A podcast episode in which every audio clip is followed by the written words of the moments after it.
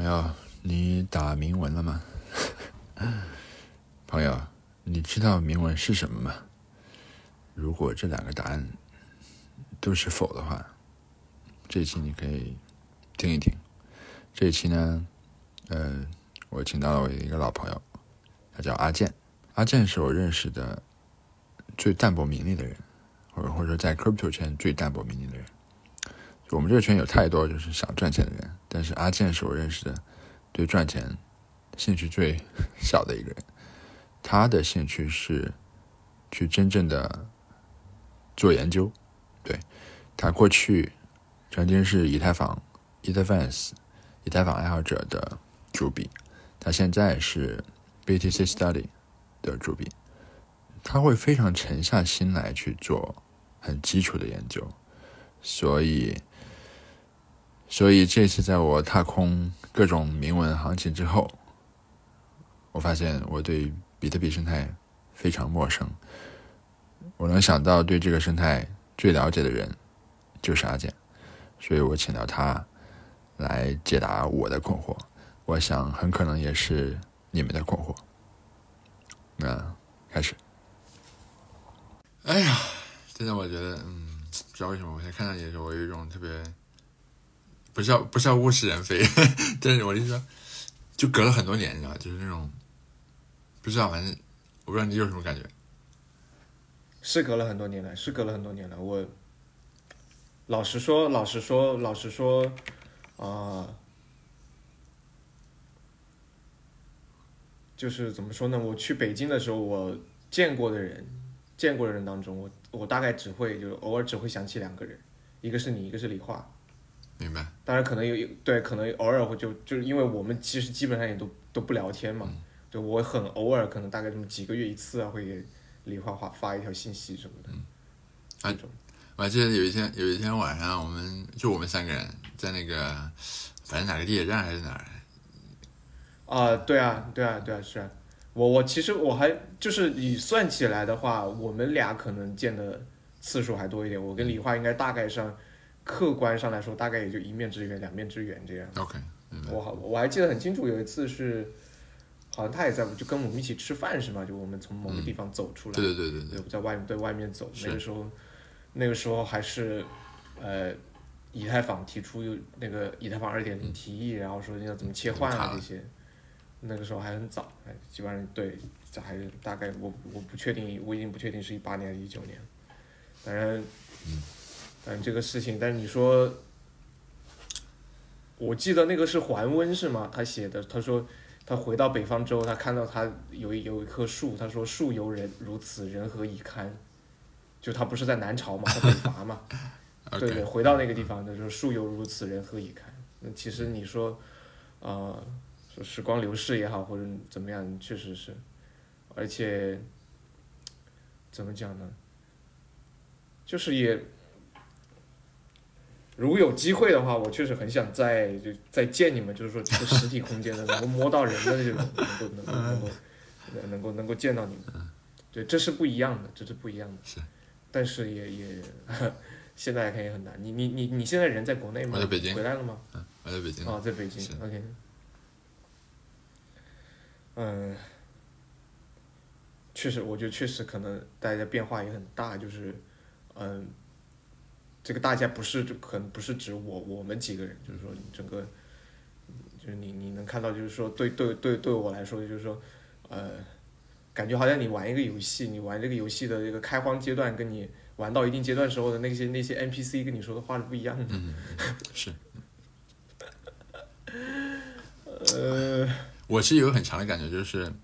比如说，如果不管是比特币社区是一个国家也好，或者说 Crypto 是一个国家也好。就是，尤其是比特币的吧，比特币这个国家现在涌进来一群特别亮、特别大的一群新人，然后他们跟你说的完全是不是一个语言，然后大家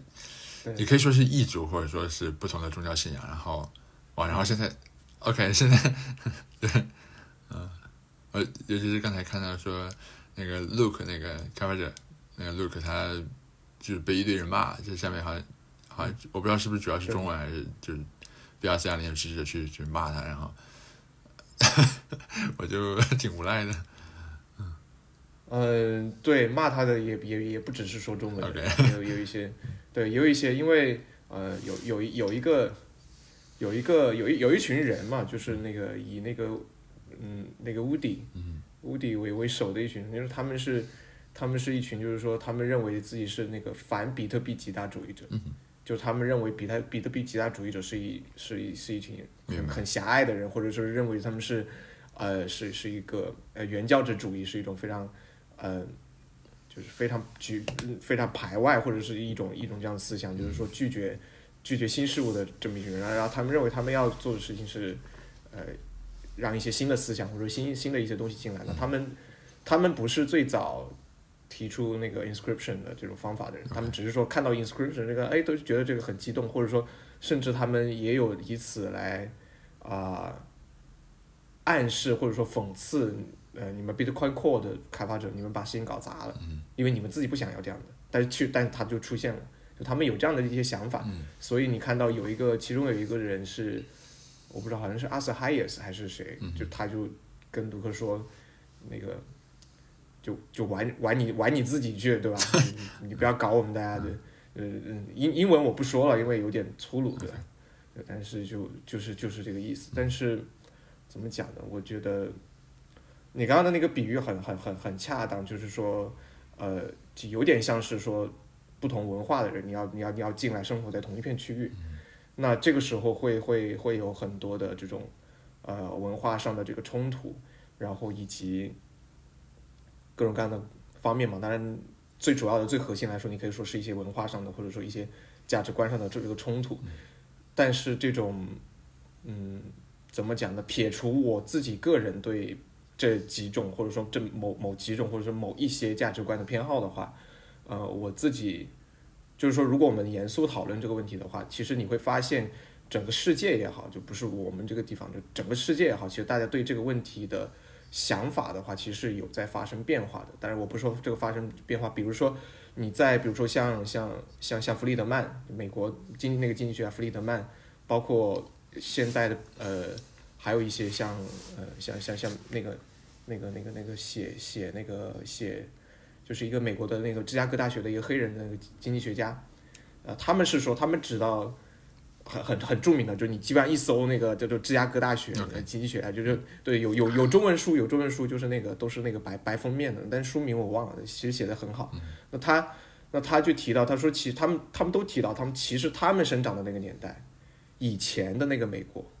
就基本上是所谓的一种大熔炉。这个大熔炉的这个意思就是什么呢？就是说不是说呃，它不是 purely，它不是完全的。无条件的尊重多多元族群和价值，它其实是有一些这个道德约束在里面。就是换句话说，它其实是有一些那个呃，类似于说基督教或者新教徒的这个文化的核心在里面。就是你就是我要把你融成跟我一样的。对。对，然后呃，他提他他们是他们提到，他说现在的美国不是这样。你现在美国就是大家其实是在在这种多元族群共存的这种，基本上是比较。偏向于说，呃，尽可能偏向这个所谓的这个多族群的这个价值嘛。是，就是如果你有，如果你有一种独特的这个价值，我怎么就是呃需要整个社会去尽可能尊重你。那大概是这种形态。是，那其实他们嗯，你说现在更像是一个大拼图，就是大家不会把它融起来。就是对，是是是是是是是对这个比非常准确，就是大家是是拼在一起了，是是共享一个空间了。那其实基本上还是就是会会形成各种各样的团团块，就是你一块我一块。嗯，就是怎么讲呢？就是当然，就是说，如果把它拓展成一个呃，类似于这种文文化人类学或者是呃呃政治哲学的话题的话，那那那太大了。对。那我们先收回来，就是我其实有很多，就我我先问一下最基础的问题，比如说，呃，OK，嗯，我想怎么问啊？就是你可以用我能听懂的话讲一下什么是铭文吗？呃，OK，哦，OK，嗯，这个东西不会说，我没有，我我我确我确信你会听完之后会会会能理解的，就是，嗯，比特币的，我们都知道比特币它不是它不是某一个不是你个你在某个账户里面有多少钱，嗯。啊，相反它比较像是银行的那个票据，或者说是一个你的一张纸币，那每一张纸币的面额都不一样的，每张纸币的面额都不一样的，每一张支票你也可以写上不同的面额。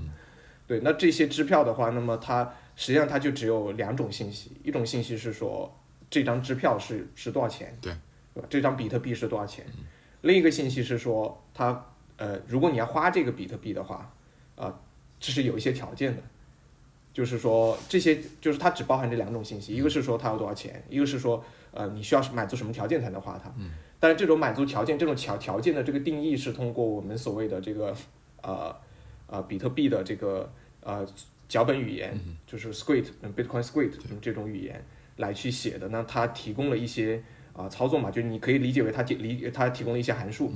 啊、但是这种函数的它的那个呃工作的方式基本上就像是呃，比如说一个一个验证签名的这个呃工作的方式就是呃，我先从我先拿到一个公钥，然后你再给我一个签名，然后我直接我通过那个验证签名的算法对这两个东西进行运算。那运算结果呢，它要么是 true，要么是 false，就是你要么是一个能签名，你要么是这个公钥的签名，要么不是这个公钥的签名。然后你 false 的话，那你就不能通过了，那你就不能花这笔钱了。然后这样的交易也是无效的比特币交易，它不会进入比特币区块。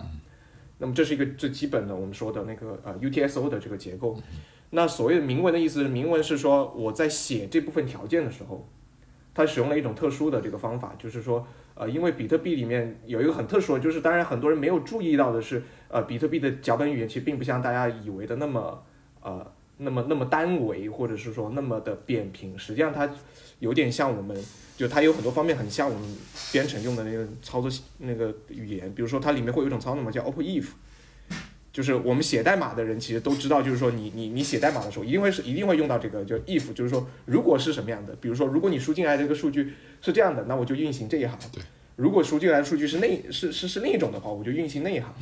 然后还有个 else，就是说如果都不是，那我就运行再运行这么一行，对吧？这种 if 这种 if 语句在所有的编程语言里面都存在，那 Bitcoin Script 也存在。那这种 o b 那这种 if 的话，它其实可以用来，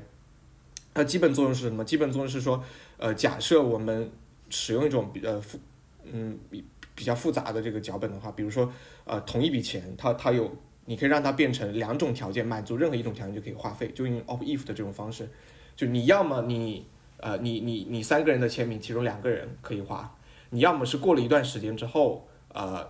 某一个人他可以用自己的签名就可以花，对吧？像这种就是或者说并行的这种多条件的这个解锁，就是你可以用 op if 来实现。那明文它的实现呢，它就用了一种呃相对特殊的方法，它是说我在 op 我在我我给 op if 输入的那个就是说输入的那个条件，它一定是 false，就我通过给它输入 false，那这样的话输入 false 的话，那么 op if 这下面的这些语句就会全部被跳过了，嗯，它直接就被跳过了。那这些跳过的这个东西当中，我写任何东西其实都不影响我的呃整个整个那个呃这个验证整个验证的这个正的正确执行，就是说它不影响你。比如说我已经给给这个呃你设想一种设想一种一种一种脚本是它需要验证一个公钥的签名，然后它没有其他东西了，就然后它它里面附带了这个呃 op if，然后加了一段随随便什么什么数据，那只要你给这个呃 op if 输入一个 false 就零的这个数据的话，它就会把后面的整个语句全部跳过。那既然既然如此，你验证完签名之后，那这个你的这笔交易呢就是有效的了。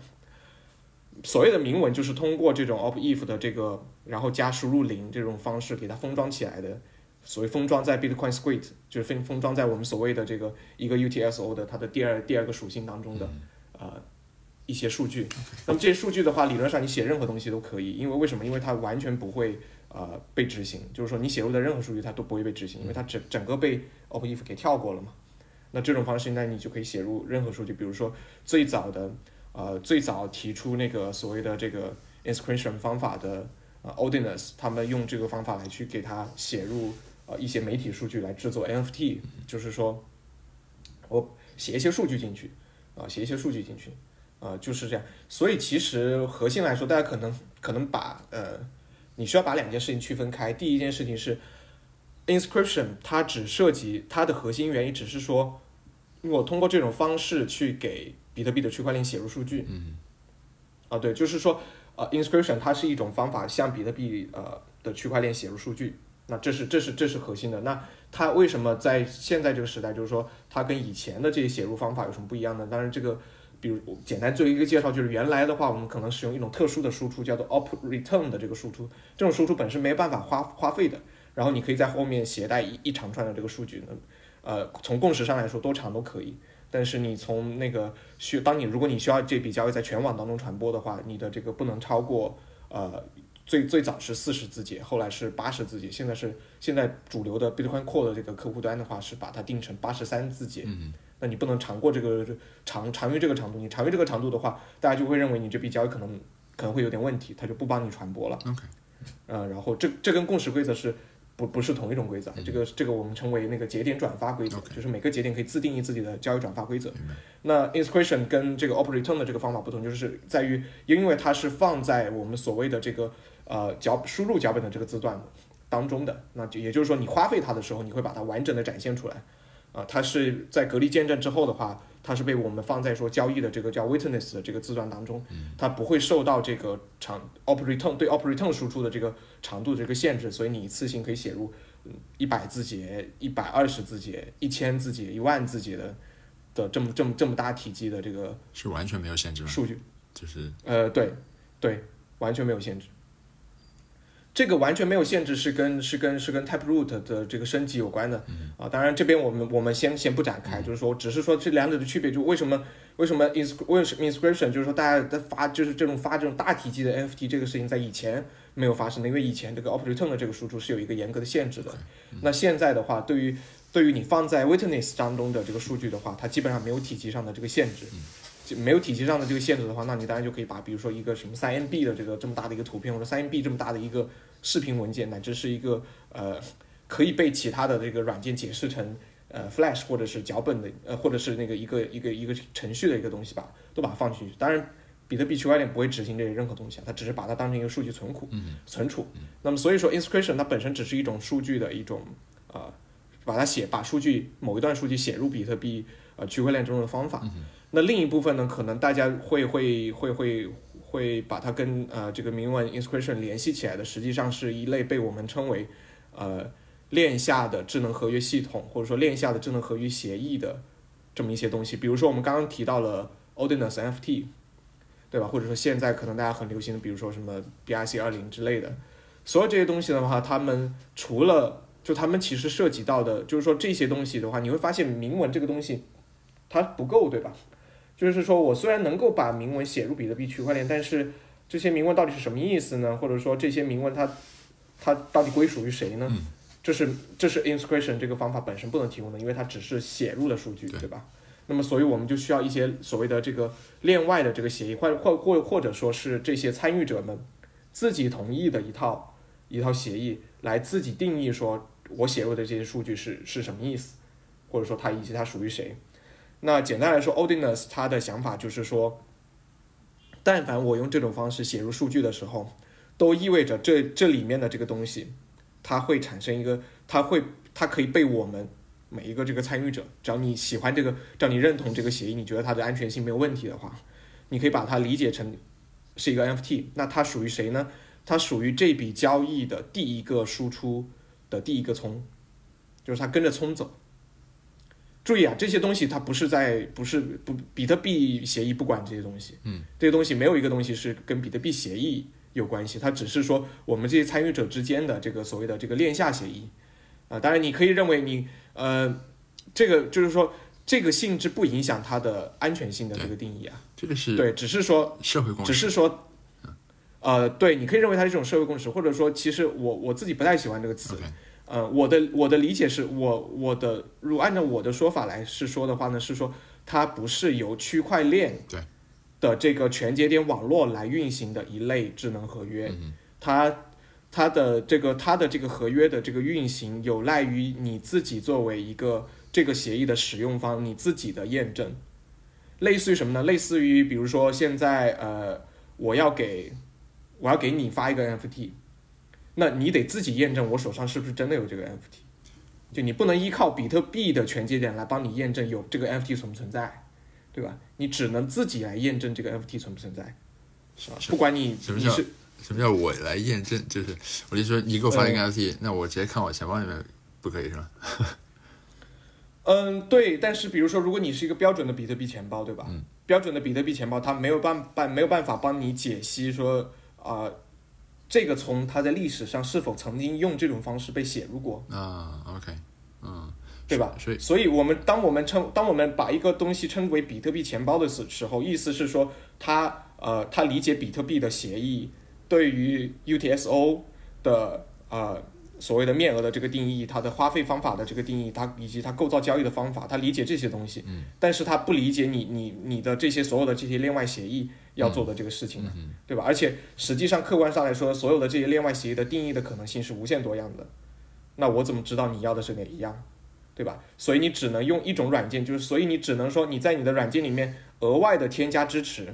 额外的提写一步，就是相当于再再写一个插件，嗯，来去帮你去验证我刚刚说的，就是说某一个葱它是否真的被跟真的在历史上啊，你通过这个道这个倒着这个查询嘛，倒着查询这个比特币区块的这个方式，来去发现它是否真的有啊、真的通过这种方式跟某一段数据产生过关联。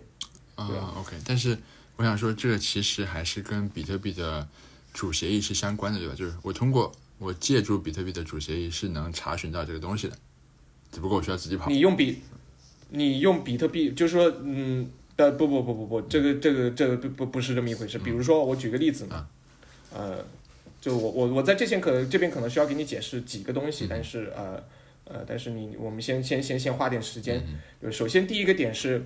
第一个点是呃，什么是验证？就是说什么是呃，比如说我我说我要给你发一笔比特币，对吧？什么是验证？就是说你怎么知道我花的这笔钱是真的是比特币？对于大部分用户来说，他他就这个很事情很简单啊，我打开我的钱包，对，对吧？是，对，是的，没错，呃，exactly 就是这样的。但是问题是，这个钱包做了什么呢？嗯哼，对对吧？这个钱包它做了什么呢？他帮我就是说这个钱包，对这个钱包它它它它做了，就是说它在原理上来说，它做了什么才才使得他觉得这个东西是属于你的？嗯或者说，呃，你怎么，或者说再换句话来说，就是我你我我怎么知道我用的不是一个单机链，对吧？嗯就是我怎么知道我用的这个钱包，它没有骗我，或者说它到底做了什么操作，使得呃我可以相信说我今天就可以花这笔钱了，我得到这笔就是真实的比特币，对吧？那它的这个方法就涉及到我们所谓的这个呃区块链以及这个全节点。那所谓的这个区块链这个做法是什么？是说所有得到呃区块链区块链的这个数据意味着一个意味着一连串得到所有人共识的这个历史记录，对吧？那么我做一个比特币权节点，我要做的事情是我得到一个区块的时候，我就验证里面的每一条交易都没有问题，对吧？每一条交易都是，比如说这一条，比如说第一条交易，它花费了某个公钥为 A、B、C 的这个人的比特币，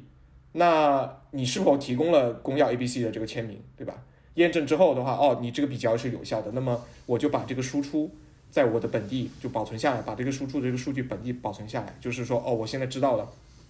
这个输出是，呃，是是是有效的，是可以花费的，它等待着下一个人去花费它。那么，然后第二条交易，然后第三条交易，然后一个区块一个区块一个区块。换句话来说，区块链的这种结构，使得我们任何一个任何一个权节点，根据依据公开的这个规则，被软件实现好的这个规则，呃，以及这个区块链的这个数据结构，去可以可以免信任的去验证每一个验证每一条交易，并且得到最新的这个比特币的这个状态。也就是说，到底哪个公钥拥有多少比特币，哪个公钥拥有比特多少比特币，啊、是是这样一个过程。这个过这个过程被我们称为验证，或者说它是一个被我们称为免信任的验证。为什么呢？因为在这个过程当中你，你不用信任任何人，因为呃，在这个过程当中，POW 也好，以及呃软件的这个开源也好，以及各各方各面也好，它使得你对这个系统的这个需要，你需要对这个呃，就是要求你对这个系系统的这个信任已经被我们用技术方法降到了最小。这个可以，你可以说，呃，如果你认为免信任是一个不太不太准确的词的话，你可以把它称之为信任最小化。就是这个过程当中涉及到的呃信任已经被我们用技术手段降到了最小，呃，这个被我们称为验证。换句话来说，我要通过追溯历史上发生的这个所有交易来确认我现在呃你现现在呃某一个公钥有某一笔钱，这笔钱还没被花过，就是他们还没被花过，那是他所是所以它是可以花的，对吧？如果他已经被花过了，他就不能再花了，因为这个就构成了所谓的 double spend 重复花花费，这个就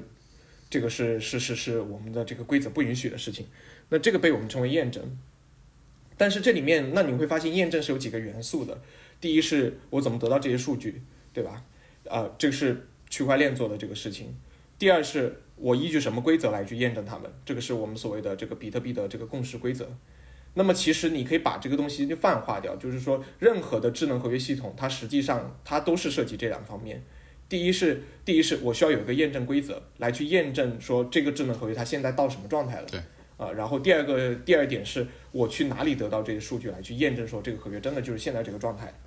那么，呃，我们再举个例子，比如说以太坊，那以太坊的这个做法也其实它也是一个区块链嘛，它是一个链上的这个所谓的链上智能合约系统。那它的做法是说，那我的所有的这个数据都在区块里面，然后我用一个所谓的这个呃以太坊的这个协议，那每个节点都运行以太坊的这个协议来去解释这些啊历史上发生过的所有的以太坊的这个交易。啊，并且确认他们的这个执行的这个结果，然后那最终你得到的是一个以太坊的一个最新的这个状态类类，呃，这个状态包括什么呢？包括于哪一个外部账户它里面有多少 ETH，包括呃 USDT 这个合约里面每哪一个人有多少 USDT，包括 Compound 这个合约里面哪个人有提供了多少呃流动性，那所有这些东西都是你通过隶属，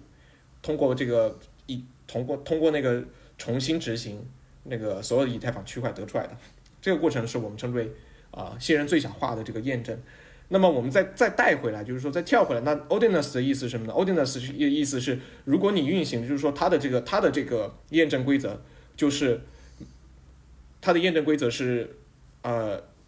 你要看的是这个呃每一个输出的第一个葱，对吧？你要看的是每一个输出的第一个葱。你看呃你你现你你现在得到的是呃比特币的这个最新的这个这个状态，每一个。有这么多 UTSO 对吧？这么多 UTSO，那你看每一个 UTSO 的第一个葱它是怎么来的？这一这要求你通过这个 UTSO 去查询，或者说向逆向的去去追溯，那到底谁把葱花到了这个 UTSO 里面，对吧？那这些那上它的那它的前序的这个输出，或者说呃把钱花到这个输出里面来的那个那个那个输入，它又是从哪里来的？一个一个往上，就是一个一个输出这样往上去去追溯，直到追溯到你发现了。某一笔交易，这笔交易是特殊的，它在呃 inscript，它它通过 inscription 的这个方法写入了一些写入一些数据，那么 OK，那你就知道了，说哦这一段数据就属于这个葱，就是说被我们这些啊认同 Odinus NFT 协议的人认为属于这个葱，那你愿意接受这种，那你愿意接受这种链外协议的话，那你当然就你当然就可以交易了，对吧？但是但是比如说像我，如果我不喜欢或者我不接受这个链外协议的话，那么我我我不会接受，我我我觉得这个不靠谱，或者说我不喜欢，那我就不接受，这这完全是这完全是自愿的。你说你呃我在这边，你说你不接受的时候是什么意思？就是说，嗯，不接受的意思就是，比如说我我我嗯我我不买呗，或者说我我不关心呗，我不我不会运行这样额外的软件来去去去去验证它，对吧？OK，就是。对对呃对对，你你说这个点很重要，那我先先说完吧。就类似于什么呢？类似于比如说现在的这个呃，就就我就跳跳回来，就是我你现在比如说你使用一个 Bitcoin Core 的客户端。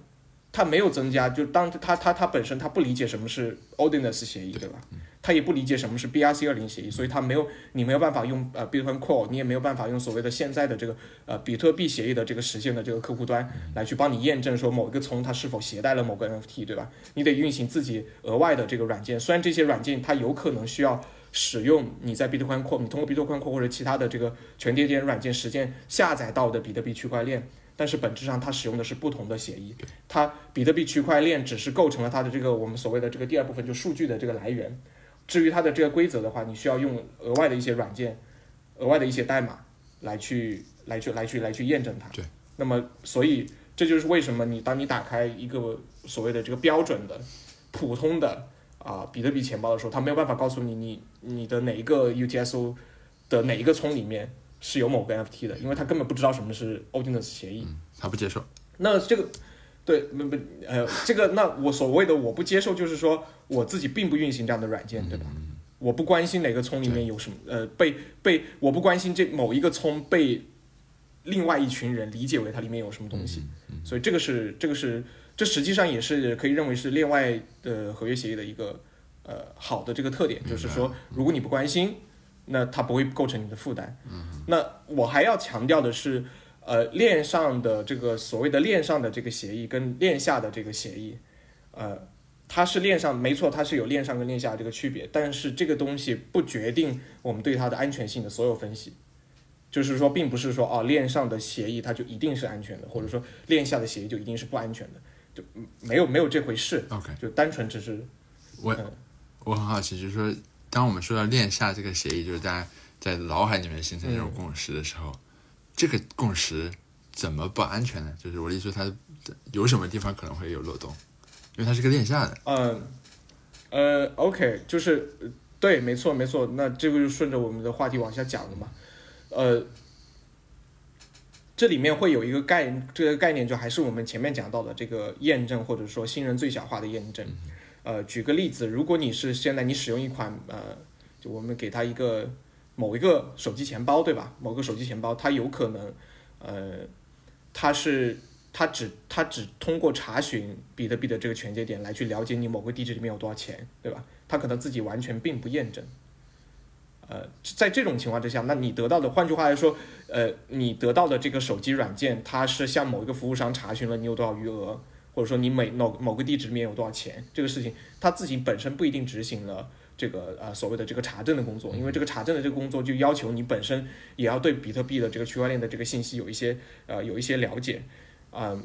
然后再那么但是但这意味但是它作为一个所谓的这个链上的这个系统。或者说基于区块链的一个系统，就是你这个过程当中，它涉及到的这个信任和安全是什么？就是呃，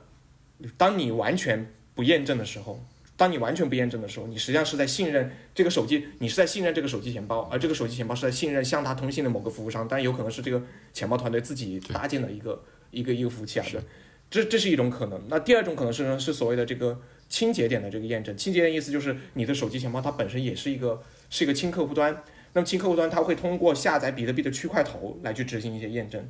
啊，这具体的这个验证我们不展开，就是它会通过区块头来执行一些验证。这个过程当中，它涉及到信任是什么？它涉及到它信任它得到的这些区块头是可靠的，是是最长链，是最长链上的。对，因为他自己并不完整的验证每一个区块嘛，他得他得相信说这些区块头所代表的区块都是有效的，里面没有无效的交易，里面没有被拒绝，呃，应该被全网拒绝的这个交易，所以它实质上它是信任这个整个网络这个全节点，就向他提供这个数据的全节点，当然它可以通过使用多个全节点向他提供数据来去分散化这个它的这个信任，对吧？我是一个清节点，我可以向十个全节点请求数据，那么我还可以交叉比对一下你们给我的数据到底有没有问题。如果每个人给我的数据都是没问题的，那啊，它的个可信的可信的这个程度肯定比只有我只有一个服务商要更加可信，对吧？这是第二种。那第三种就是我们涉及到我们所谓的这个全节点的验证。全节点的验证就是说你自己把整条比特币区块链啊、都下载下来，然后用然后用那个呃比特币的这个公式规则全部验证一遍，这个是所谓的全节点的这个验证。那么所谓的链上的这个共识，呃，链上的这个智能合约系统跟链下的智能合约系统是什么的区别在于什么呢？区别在于，呃，链上的这个智能合约系统，包括比特币，包括以太坊，那他们的，呃，他们里这个就是它里面发生的所有事情都是由每一个全节点全部验证过的，对吧？这个是实际上是相当多的人，尤其是就比如说接触以太坊的人，他认为呃这个他所得到这个数据可靠，呃的一个啊、很重要的这个来源。但是我我提个醒啊，就是说你你觉得它可靠，这实际上你是你是你是信任了这个网络，如果你自己没有跑以太坊的全节点，这它对你来说并不是信任最小化的，你依然信任了一些人啊、对，因为你自己没有自己全部验证过嘛。所以链上的这个系统跟链下的这个系统就在于说，如果我们定义一种区块链或者定义一种网络的话，链上的系统就意味着整个网络中所有的节点全部都执行过呃某一些验证，全就比如说全部都根根据比特币规则执行过验证，或者全部都根据以太坊这个规则执行过这个验证，所以它你最终得到的这个链上的这个状态，或者说比不管是比特币的这个状态也好，还是以太坊的这个状态也好，呃，你认为它的它的这个呃它的这个安全性和可靠性，甚至可以大到你自己不去验证它。理解我意思吗？就是说，以给定比特币网络有一万五千个公开的节点，给定以太坊现在我不知道它数量，我举个随便，比如一千五百到三千个节点，你给定以太坊有这么多节点，就是你这三千个节点验证下来都觉得没有问题，那么我可以，那么我可以牺牲一小部分免信任性，就牺牲一小部分这个呃免信任这个特性，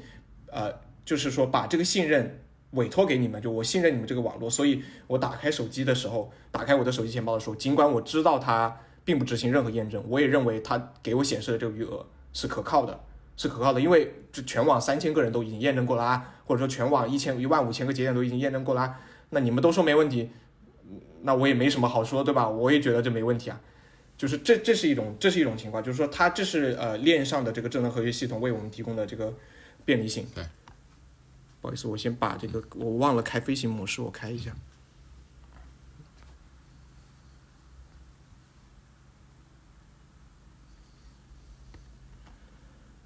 然后，但是链下的这个智能合约系统，它就它它它就不是这样的。就是换句话来说，给这些链下呃这个会去验证这些链下的智能合约系统正确执行的人的数量，不不等于全节点的这个数量，甚至于它的这个数量可能还非常的少。甚至于少到只有你自己一个人，但是这并不意味着它不安全，因为它它的这个它你的这个安全不安全的话，它它这这里面会涉及到，还是回到我们原来的两个问题：第一，它的规则会不会有问题，对吧？它的规则会不会有问题？第二个是你的这个数据是否可以保证它的完整性，它它不会被篡改，不会被替换。那么呃，像这些像像像 Odinus 它使用的这个数据是什么？是比特币区块链，那你可以相信它不会被篡改，对吧？那。至于它的这个规则呢，它它的规则就是说，但凡你用这种 inscription 的这种方式写写进去的话，那么你的这一度部分 NFT 就被认为属于呃第一个输第一个输出的第一个从。对。那问题来问题来了，问题有时候是呃就之前有些有些人曾经尝试过说，你这玩意有点问题对吧？因为比如说给定给定我有呃给定我有一笔交易，比如说它是没有输出的。就我我就把钱全花出去了，就类似于类似于我把钱全花出去，或者说，呃，或者说拥有我的拥有我的呃携带我的这个 NFT 的这个葱，刚好是一个输出的末尾几个葱，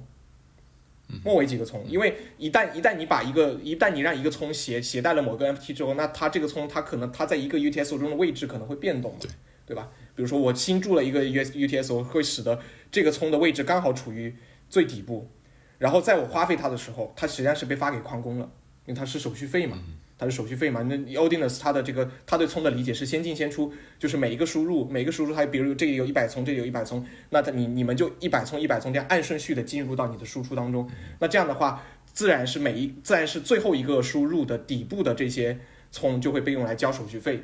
那这些手续费，那他就被发发给矿工了，啊，那发给矿工了，那矿矿工可能又会把这个东西又呃，他他。他也许不知道什么是嗯嗯嗯 Odinus NFT 对吧？他自己再把它分发出去的时候，他又发给了另外一个人，就你可能就是你对他的追踪可能会出现问题，或者说会出现一些啊一些疑难杂症，这个是有的。但我我说实在我没有研究过，我只是我只是指我只是指出这一点，对。所以所以所以当你问我说它是如何达到安全性的，我们我我我我的我的我的意思是，呃，一个协议的安全性。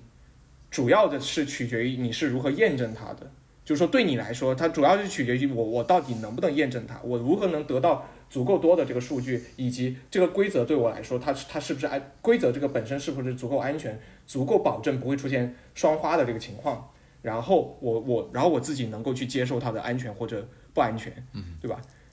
当给只要。比如说 Odinus NFT 也好，或者是其他这个东西也好，只要它的规则是确定的，而且允许你自己进行这样的这个验证的话，而且你自己进行了这样的验证的话，我觉得它的安全性没有问题。我觉得它安全性没有问题，就是说这安全性的这个维度不是说不是说看有多少个，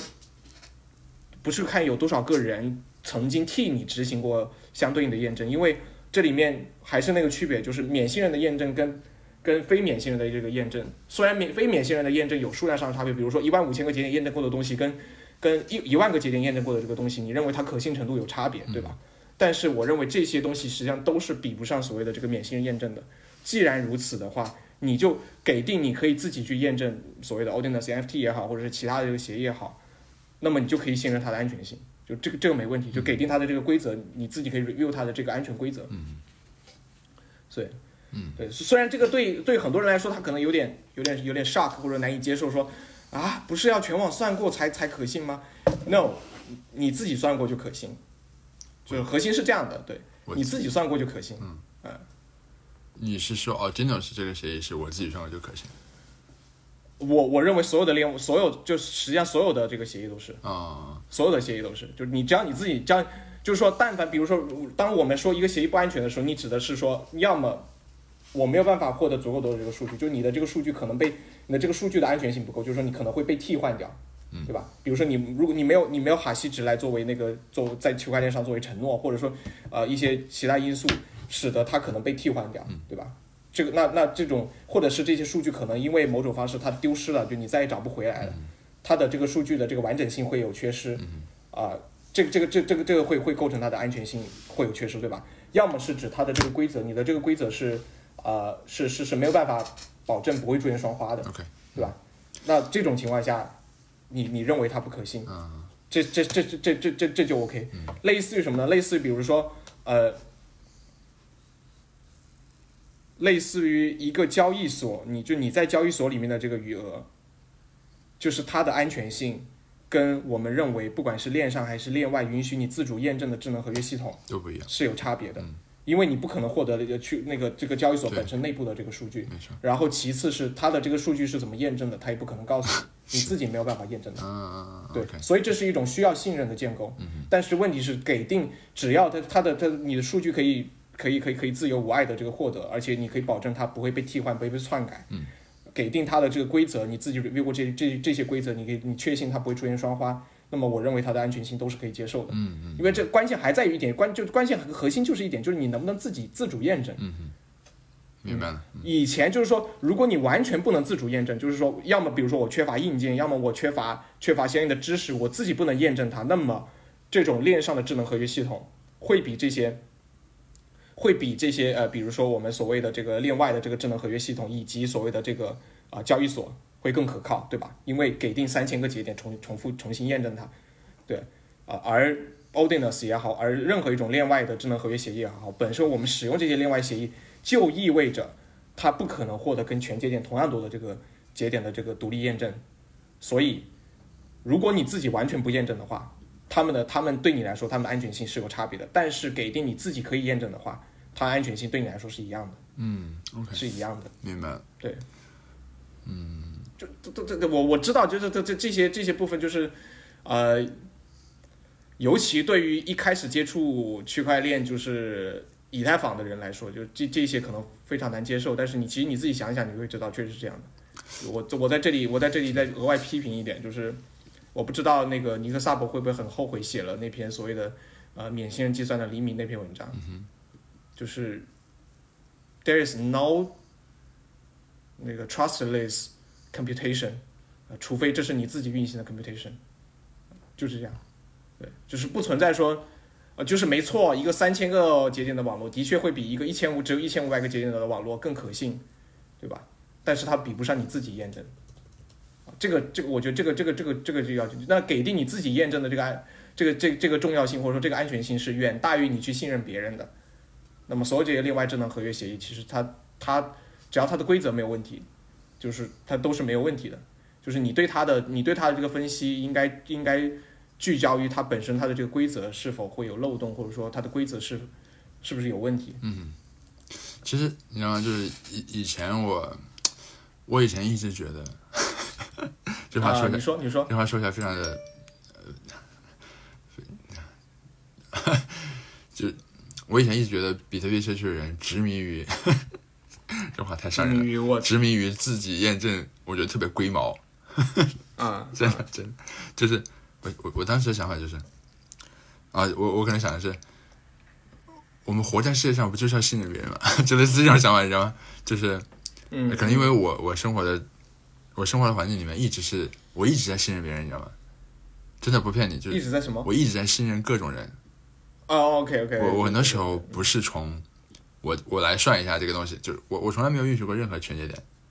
也没有，我甚至没有想过去运行，你知道吗？就是说，我想就是嗯，OK，有人已经运行了，有三千个人运行了，我我其实没有我哎，对对对，我没有想清楚说啊，因为有三千个运行，然后他们三千个人是没有勾连的，然后那他们都验证了没问题，那那就是没问题嘛，是吧？对，然后嗯但最近我我我现在慢慢不觉得你们是龟毛了，就是 OK OK，就是谢谢谢谢理解。这是为什么呢？是因为呃，因为我看了一个剧，就是有个有个美剧叫应该是黄石系列的衍生剧，黄石就是叫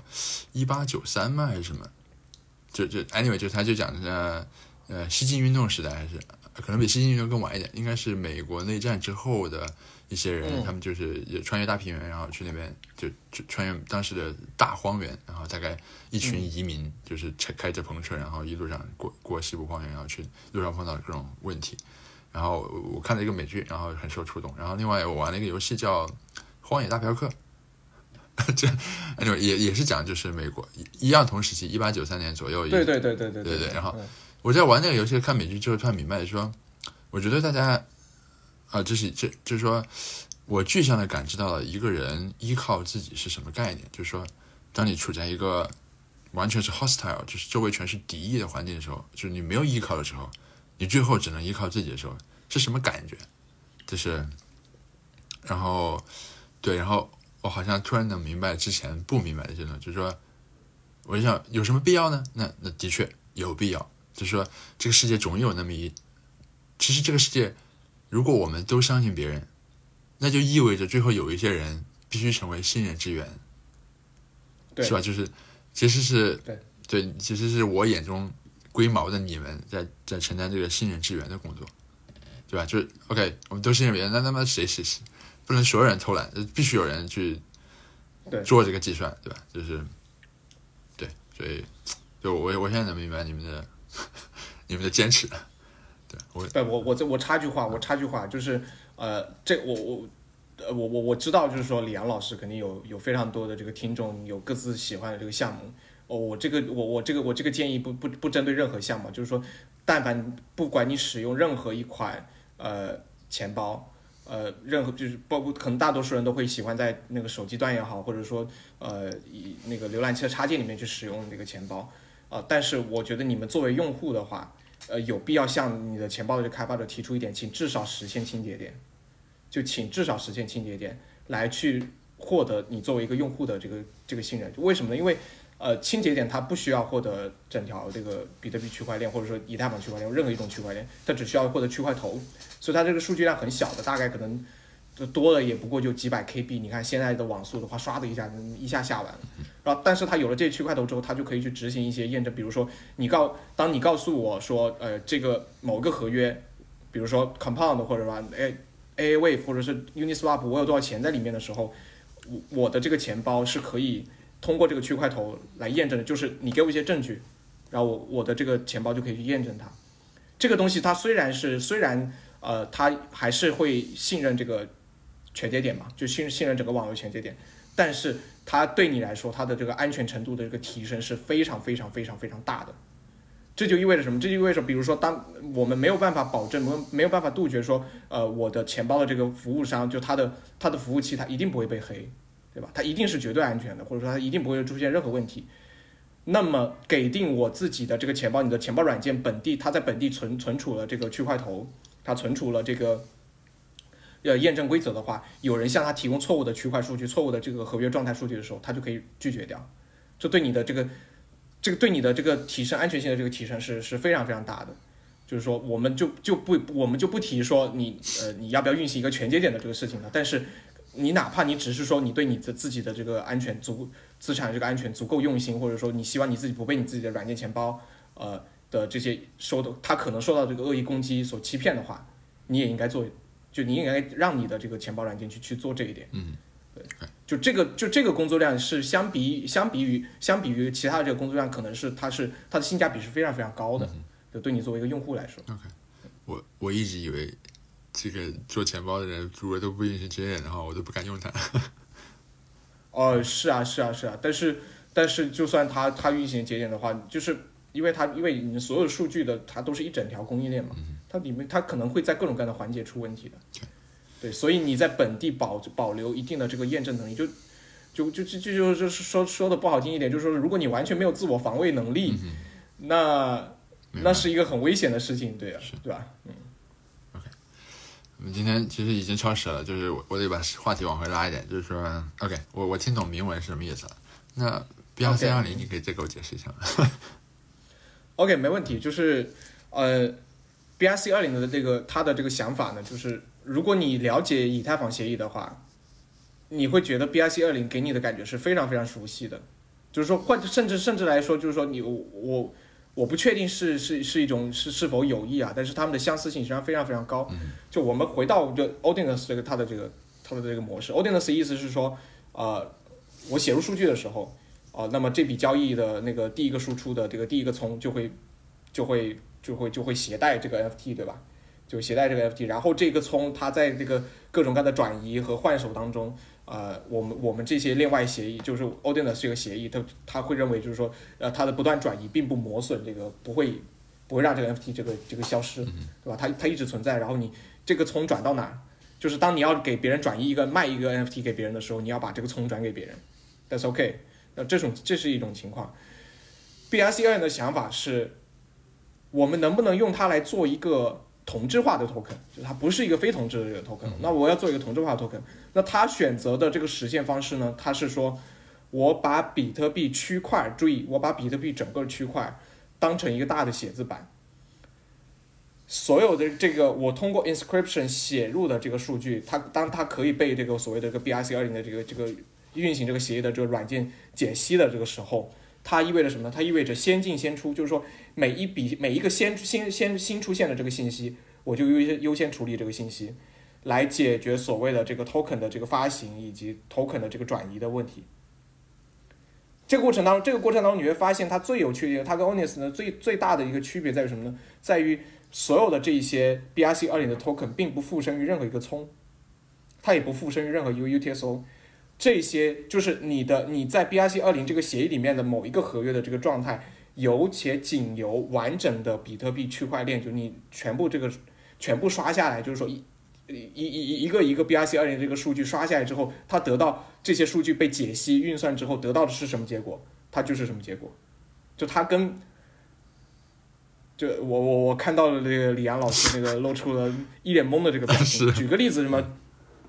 举个例子是，现在我说我自己发行了一个，呃呃什么阿健 token 吧，对吧？它是种同质化 token，它有一万个，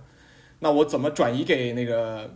李阳老师呢？那我就通过 inscription 的方式在，在那个区块里面写入两条信息，第一条信息叫做我要转五千个币啊，第二条信息叫做这五千个币给李阳老师，然后其他人，其他就其他运行这个 BRC 二零的这个软件或者说运行这个协议的人就认为。我手上只剩下五五千个阿健 token 了，现在五千个 token 是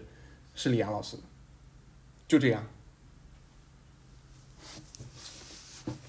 好的，我再次看出露露出那个，就是就是你会这感觉起来没有任何技术含量是吧？是，对，呃，确实确实，它它就是这样粗暴的，就是你会发现，嗯、呃。我我我我讲两件事情，我讲两件。第一件事情是，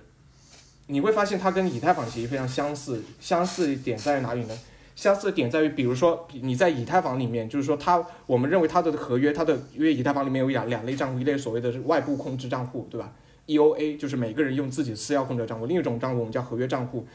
它的合约账户里面有一个有一种基本的特性叫做，我们称之为无界互访，或者说随时可访问。意思是什么？意思是你是没有办法。呃，原理就是说，我就我所知啊，原理上来说，你不太可能排除任何一个外部账户去访问任何一个合约的可能性。比如说这一个区块，比如说现在有一个以太坊区块出了，除非我自己去运行，就是说，除非我把这一个区块里面的每一每一条交易全部跑一遍，否则我不敢确定哪一个合约没有被访问到。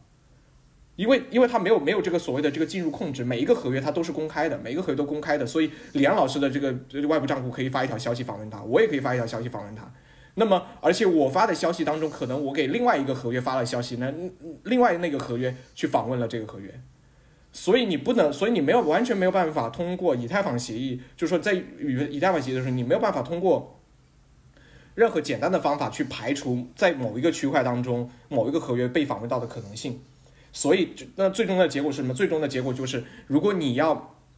免信任的或者说信任最小化的获得一个合约的这个最新状态的话，你只能把整整个啊以太坊区块链全部重新跑一遍。因为你没有办法，因为你因为你没有任何这个措施能够能够向你保证某一个区块里面它的某一个合约的状态是一定没有变过的，嗯，除非你自己运行一一遍那个区块，也就是说它的这个合约是有一个无界互访的这个性质，那么这个这种无界互互访的性质就决定了交易的排序是极为关键的，是极为关键的，就是所谓的这个先进就就就就谁先进入就就类似于大家以前讨论那个 A E B 或者是三三明治攻击的时候。谁先访问到那个区块，谁就改变了那个呃是是那个合约那个那个合约的状态就被改变了，它就可以影响后面那个人进入这个合约的时候的那个状态，然后从而对他比如说多多就就从而赚他的钱啊，或者是这这巴拉巴所有这些所有这些操作，因为因为每一笔交或者说他每一笔交他在区块内的这个呃重要性是非常关键的，因为你每每运行完一笔交易，都有一个合约的这个状态被改变了。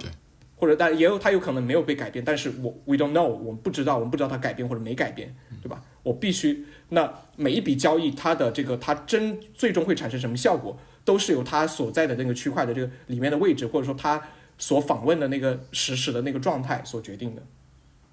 这个是以太坊协议的这个特点。那你会发现，其实 BIC 二零就就就就完全一模一样，一模一样意思是什么呢？意思是。在比特币上，我们认为 UTSO 它本身是一种控制双花的一个非常强力的方法，对吧？就给定你有一个 UTSO 的话，就给定一个 UTSO 的话，那你就可以保证什么？这个这个这个 UTSO 没有相关的公钥的人是没有办法改变它的状态的，它就在那儿，它就在那儿，别别别别的 UTSO 也没有办法访问它。如果你是但凡你的叫你的你的你的公钥不发布一条签名，它它就不会被改变，它一直一直在那儿。这种东西。它起到我们所谓的这个权限那个呃进进入权限控制的这个功能，这意味着你如这这意味着一个一个 UTSO 它的这个内部状态的话，它是被非常完整的保存好的，你不需要呃你你你不需要呃当然这个当你但是当你使用那个 BRC 二零的时候，BRC 二零因为所有的东西都是由它写入区块内的数据决以及这些数据的顺序决定的，对吧？那我怎么知道 B I C 二零的某一个 B I C 二零合约的现在的一个状态呢？把比特币区块全部跑一遍，理解到了吗？你把比特币区块全部跑一遍，看看每一条交易哪每一条交易它各自都写入了什么 inscription 什么铭文，对吧？这些铭文到底能不能被 B I C 二零的这个协议去解析？然后解析完了之后，它对于 B I C 二零的这个呃整个合约系统的这个现状有什么影响？全部跑一遍。你在 N 注意啊，注意啊，就这这个就里面有一个关键区别，就是你在 Odinus 你里面你需要这样做吗？不需要。你在 Odinus 里面不需要这样做。比如说，还是那回到那个问题，你怎么知道我有某一个 NFT 呢？很简单，我向你证明某一笔交易，我有某一笔交易，他写入这个 NFT，他写他他把这个 NFT 挂到了哪个葱上，然后我向你证明这个葱它在整个历史当中是如何转移的。然后你就可以，然后你就可以，然后你就可以相信我现在的某个 NFT 里面的某个从确实是携带的这个 NFT，某个 UTSO 里面的某个从是携带这个 NFT 的，对吧？因为因为没有没有任何其他人能够，没有任何人其他人能够去改变这个 NFT 的这个状态，对吧？因为它每一个每个 UTSO 一个 UTSO 这样接下来的话，那你你不需要获得完整的区块，你不需要获得完整的区块，你只需要我只需要向你提供什么东西呢？首先。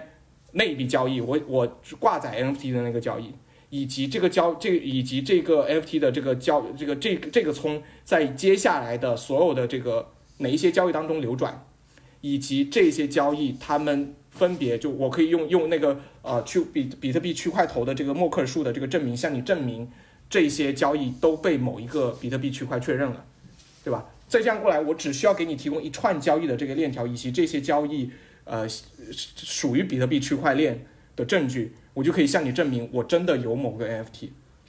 对吧？这就是这就是呃，Odinus，包括我们后来我们应该没有时间了，对吧？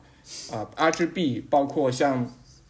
像那些呃，像像 Taro，或者是现在叫 Type Asset 这些，他们是让自己的这个链外和智能合约的这个状态附身于 UTSO 或者附身于某个聪的这一些协议。跟 BRC 二零或者说这些纯粹依赖于明文、依赖于在区块内写入数据，让然后根据这些数据的这个性质决定数据的这个顺序决定这个最终最新的这个合约状态的这两类协议的这个最根本的这个区别。这同时也意味着，如果你把 BRC 二零当成所谓的比特币上的这个创新的话，这说明你完全不懂比特币，你脑子里面的是以太坊。嗯它不是一种创新，它实际上是在模仿一种已经开发出来并且已经运行了一五年到现在，对吧？已经运行了八年的这个协议，以太坊协议。以太坊协议就是这样的，以太坊协议就，但是这里这里面你就会发现它的这个效率上就出现差别了，或者说这这这可能也是我最喜欢向我们的这个听众朋友聊到一点，就是在以太坊协议当中，你要获得某个合约的最新状态，免信任的啊，免信任的获得它的最新状态，你没有任何办法，你只能把整条以太坊区块链重新跑一遍。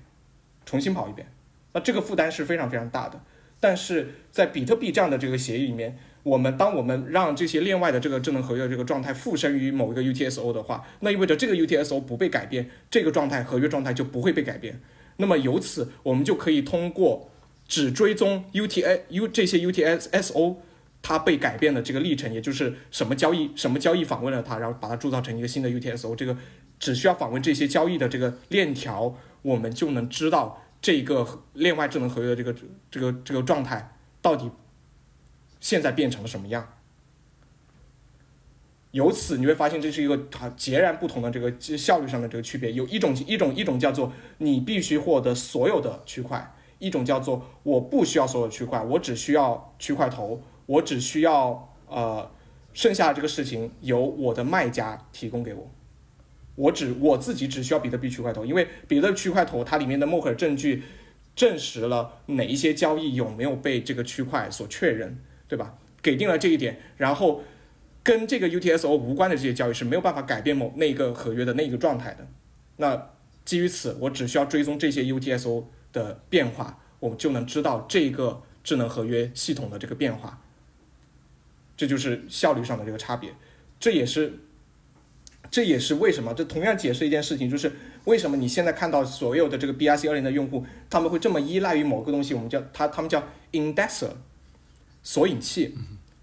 呃，索引器就就就这个这个这个索引器，由这个索引器它跑完所有的比特币区块，来告诉你现在某一个 BRC 二零的合约，它是什么状态，也就是某一种 BRC 二零 token 它现在都属于谁，哪个公钥有多少 BRC 二零 token，对吧？你为什么要依赖于 indexer？很简单，因为这种对这种，这它的这种它它的这个协议的这个特性，使得你去验证它更难，更难。你需要获得整条比特币的这个区块链，你才能够确保你自己获得的这个 BRC 二零的这个合约的这个状态是没有问题的。但是你在 Odinus 里面是不需要的，在 IRGB 里面不需要，在 Taro 里面不需要，你只需要获得比特币的这个区块头就行了。这个验证成本的这个区别，也决定了我们所谓的就什么是中心化，什么是不中心化，对吧？中心就比啊，比如说 B R C 二零，它它它它天然就是一个非常中心化的系统，因为你运行验证的这个成本非常的高，以至于所有这些人，他们他们甚至都是在比如说在浏览器上查看现在到底哪一个哪一个公钥有多少钱，对吧？他也不知道这个，他也不知道这个这个区块浏览器它到底有没有执行验证，他也他自己不验证嘛，就你你他也。因为给定它是一个另外的智能合约系统，它也缺乏像区块头这样的这个方式来去来去使你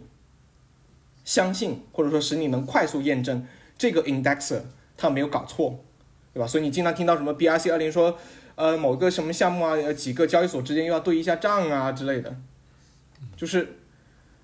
就是聊这些是是是是是是干什么？是想告诉大家，就是协议是有安全性和效率上的差别的。就对自己好一点，就不要委屈自己，就不要委屈自己去用这些垃圾，对吧？不要去不要委屈自己去用用这些垃圾，因为呃，如果你很喜欢某一种呃某一种资产的话，呃，这些就是说我相信就是这些有价值的这个资产都可以被切换成另一种效率更高的这个协议的这个形式来去承载它，对吧？不会有不会有什么资产是纯粹因为呃是它所依托的那个协议而有价值的。对吧？嗯，OK，所以你觉得 BRC 二零这个系列最大的问题是验证起来的成本过高，导致效率极低吗？对，这个是对，这个是这个是它对于用它的对于对于它的用户来说，它是这样的。那问题是，它还有一个另外一个很该死的事情是什么呢？是给定。你不是你不就写往里面写数据嘛，对吧？你往里面写数据就行了。你写你的数据啊，那你你如果你只是写数据的话，这这件事情其实没有那么没有那么可恶。可恶的问题是，给定你要写数据，然后他的操作是说，你在写这个数据的这个同时，你还得必须保证你有一个输出交易的输出。也就是说，你也就是说，其实你的其实你的这个另外智能合约系统，其实明明跟比特币的这个输出没有任何关系，对吧？但是你依然要求每一笔打，就是通过这个铭文来发送这个操作指令的这一些交易，都必须要有一个比特至至少要一个比特币的这个输出，而且这个输出就是说它的每一次转账是分两步操作嘛，你要写两次铭文。那么第一次第一次那个交易产生的那个输出会在第二次交易中当被花费掉，但是有一个例外，你想想那个例外叫什么？叫打新。打新的意思就是说，打新的意思就是说，你要通过发一笔交易来去去去打一次新嘛，就获得获得一个新新发行的这个 token。你每一次去，你每一次去去去去要去打新的话，你都会产生一个新的这个输输出。就是就是当你要打，比如你要打十个新，你就会增加十个 U T U T S O 输出。那在这种情况之下，你当然是把一个 U T S O 切的越越细越好，对吧？就切切的越细，然后你然后你你自己用同样多的这个资金，你能获得的新的这个 token 就越多。然后，然后，所以每一个人，所以那些打新的人，每个人都把自己的这个一整笔钱，一一一个 UTSO 切成很多个很小的这个面额的这个 UTSO，造成 UTSO 级的这个膨胀。我觉得这这个这个这个才是让人这个我这个才是让我就最反感的一个地方，就是其实你用别的方式，比如说你要你说你要写数据对吧？你能不能用 OpReturn 的这种方式直接只写一个，呃，只写一个哈希值，OK 的呀，对吧？你你反正你反正你反你反正你要那个先进，你反正是说你要先进先出嘛，那你把每一笔那个比特币交易便利一遍，对吧？每一个 OpReturn 就是都都都弄一遍，是吧？这也 OK 啊。对，这当然给，当然这这种情况的话，你需要，呃，给定这种情况的话，因为可能有不止一套协议在在在使用 OpReturn 的这种输出嘛，那你必须还得有一些其他这种方式来确保它是它是 match 的，啊，比如说像像呃像像。像像 Omni 那样的话，它也是需要有一个有一个有一个网络，但是说实在的，就你们都这么中心化了，就是你们，这给定你们都这么中心，不，当然我我当然我我我我这样有点那个有有有有点呃，我我知道我我我是在那个对别人提出一种要求，而且这种要求就是是他不愿意承承他不愿意承担的话，呃。也是合理的，哦，我我知道，就是说啊，确实是会会有区别，但是能不能请你们就不要制造这么多这个小面额的 UTSO，造成 UTSO 级的膨胀？你们你们有更好的方案？就是说实在，你们有更好的方案，就是包括包括 RGB，包括 Taro，包括甚至甚至于后来后来新出的一些，比如什么。Automake 是吗？我我我我不确定这些东西，对对，我不确定这些东西是是什么，但但我我我看下来好，我我据我所知的那么一个碎片化的信息，我觉得他们好像比 B I C 二零好一点，就是说就是说你你只需要写入一次，然后后面后面你只需要用 OpReturn 的方式写入一次，然后接下来的话你就认为那个 token 是跟随着这个 UTSO 走的，对吧？这个就你直接你用 UTSO 这种形式的话，那其实你就你你你的。你的这个，你这个这个免信任性，或者说你的这个可验证的这个特性，就比比原来是一个一个一个飞跃，对吧？一个飞跃，那为什么不用呢？对你的用户也更好，对吧？所以我都说了，就你们自己作为用户，就是对自己好一点，不要去用不要去用这种不安全的东西，对吧？我我相信你，就我相信就是说你你自己去买这些东西，你你你用的也是真金白银，不要接受这些东西，或者说如果你愿意接受这些东西的话，你应该 push 你那些开发者，让他们去开发一些。最基本的一个，对你来说能够运行的一些验证功能，如果他们做不到的话，就抛弃这样的协议。嗯，我我再提醒一点，我再提醒一点，就是我刚刚提到，我刚刚一直在说用用用用以太坊协议来帮助大家理解 BRC 二零，但是以太坊在这方面，他做的还我我自己认为啊，他做的比 BRC 二零更好。为什么？因为虽然他是把区块当成一个大的写字板，但是呃，区块运算的这个结果，它会被 merge 到那个。就它会被承诺到这个区块头里面，就是所谓的状态根。就是如果有了解以太坊区块头的人，就是你知道它有，它有那个所谓交易根，就是说这个区块它确认了哪一些交易，对吧？它是一个默克尔树根。然后还有一个是是那个状态根。状态根就表示它这个状态根这个这这个哈希值它就承诺了，或者这个默克尔树的根值就承诺了这个区块运算完了之后，所有以太坊上的所有账户的这个状态，你用这个区块头的话，你就能快速的验证。当然不是免线的验证，可以快速的验证某一个合约现在是什么状态，就谁手上有多少钱，就你是可以验证的，或者说别人给你提供证据，你就可以验证。但 BRC 幺零是做不到的，BRC 幺零做不到，没有这个东西。所以，当你我我我多喷几句啊，就是就是当你一个在二零二二年的二零二三年推出的这个东西，在很极大程度上模仿了另外一个已经运行了。八年的协议，并而且没有从这个八年已经运行八年的协议当中，既没有学到任何长处，也没有获得任何教训。我觉得这件事情是很有问题的。就是，就 it it it exactly 就如果就如换句话来说，如果你们让我说的话，我会认为你们应该使用以太坊，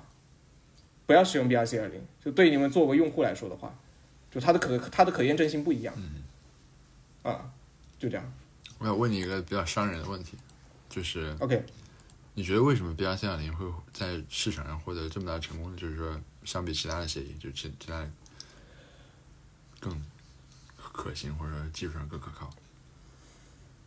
我不觉得是技术上更可靠，我甚至也不觉得是呃呃，类似于说，比如说经济性更低啊，或者是是是什么？呃，他可能嗯。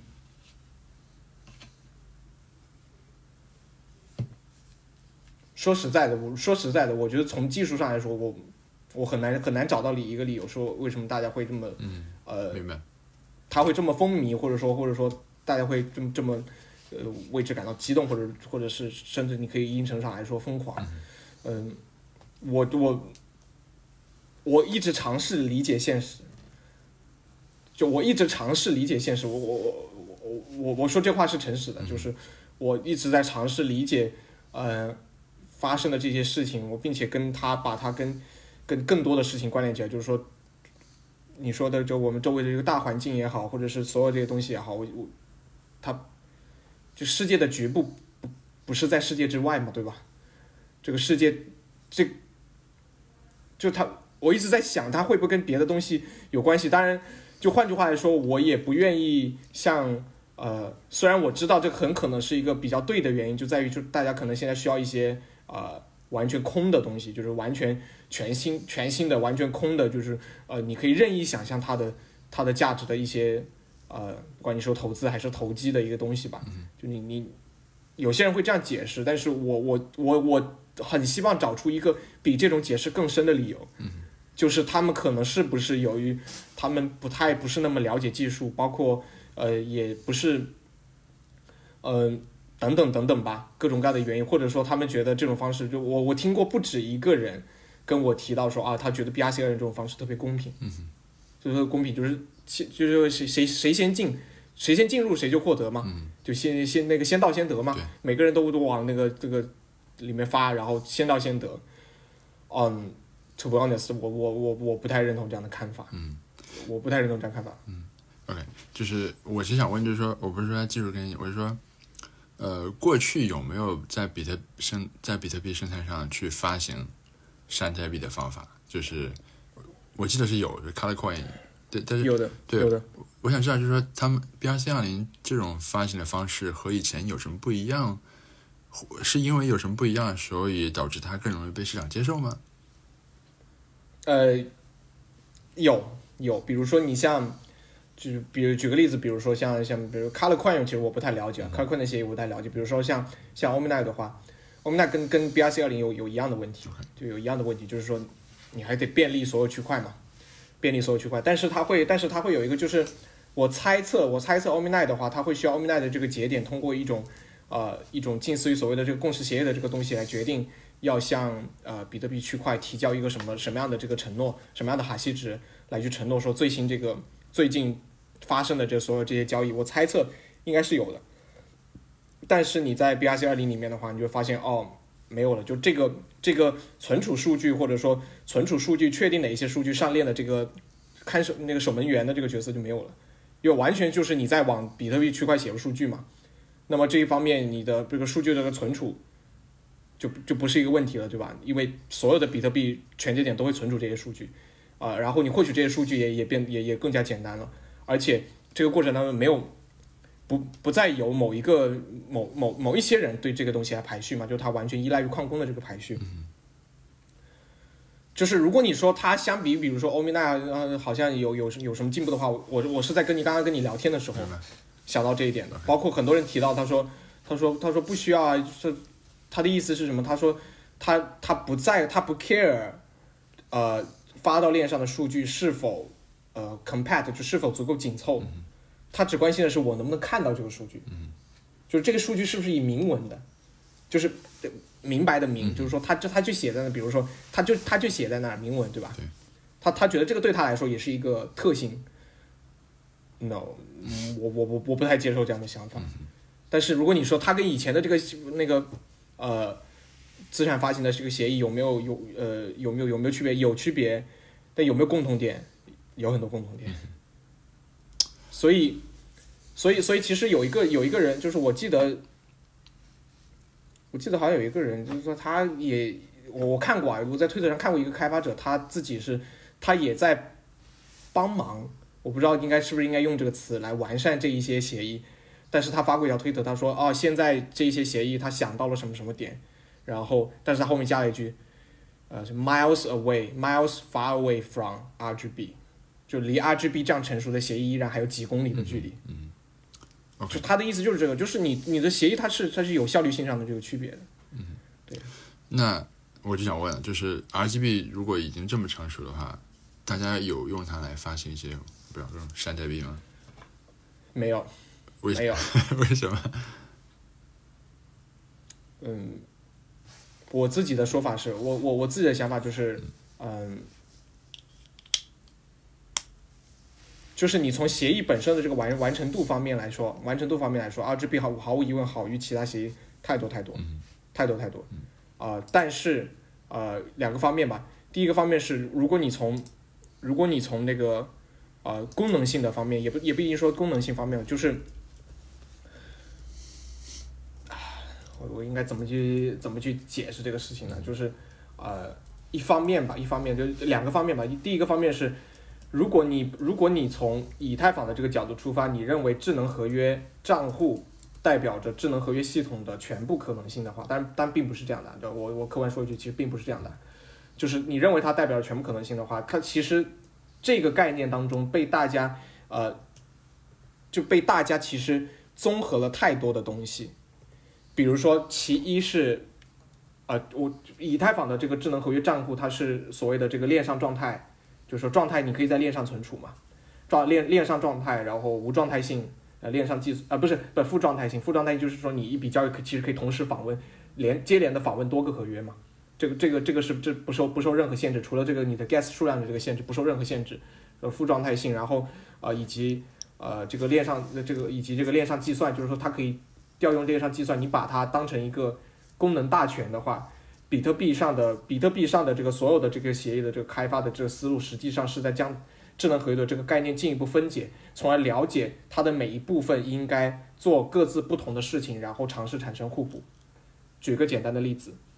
比特币的脚本，就我们刚刚提到的这个 UTS O 的这个脚本，它本身并不缺呃，可以说它的编程特性会比编程功能。比绝大多数多数人想象的都要更多，但是问题是它没有办法发行 token，就我不我不觉得这是一个问题啊，就我自己个人不觉得这是一个问题，我只是说，呃，它作为一种智能合约系统，它是一种无状态的智能合约系统，它是一种它不能携带额外的这个状态，所以你没有办法用比特币的这个 UTSO 来去发行这个 token，对吧？那所以比如说 RGB 以及其他这些协议，它可以尝试说我我去做发行 token 这个事情。啊，但是问题是，这这还没完，对吧？那你可能还需要其他的一些其他的一些特性，来去为这些 token 能够让这些 token 变成比以前更强的 token，或者说更好的一个 token，而不能单纯只是依赖于说它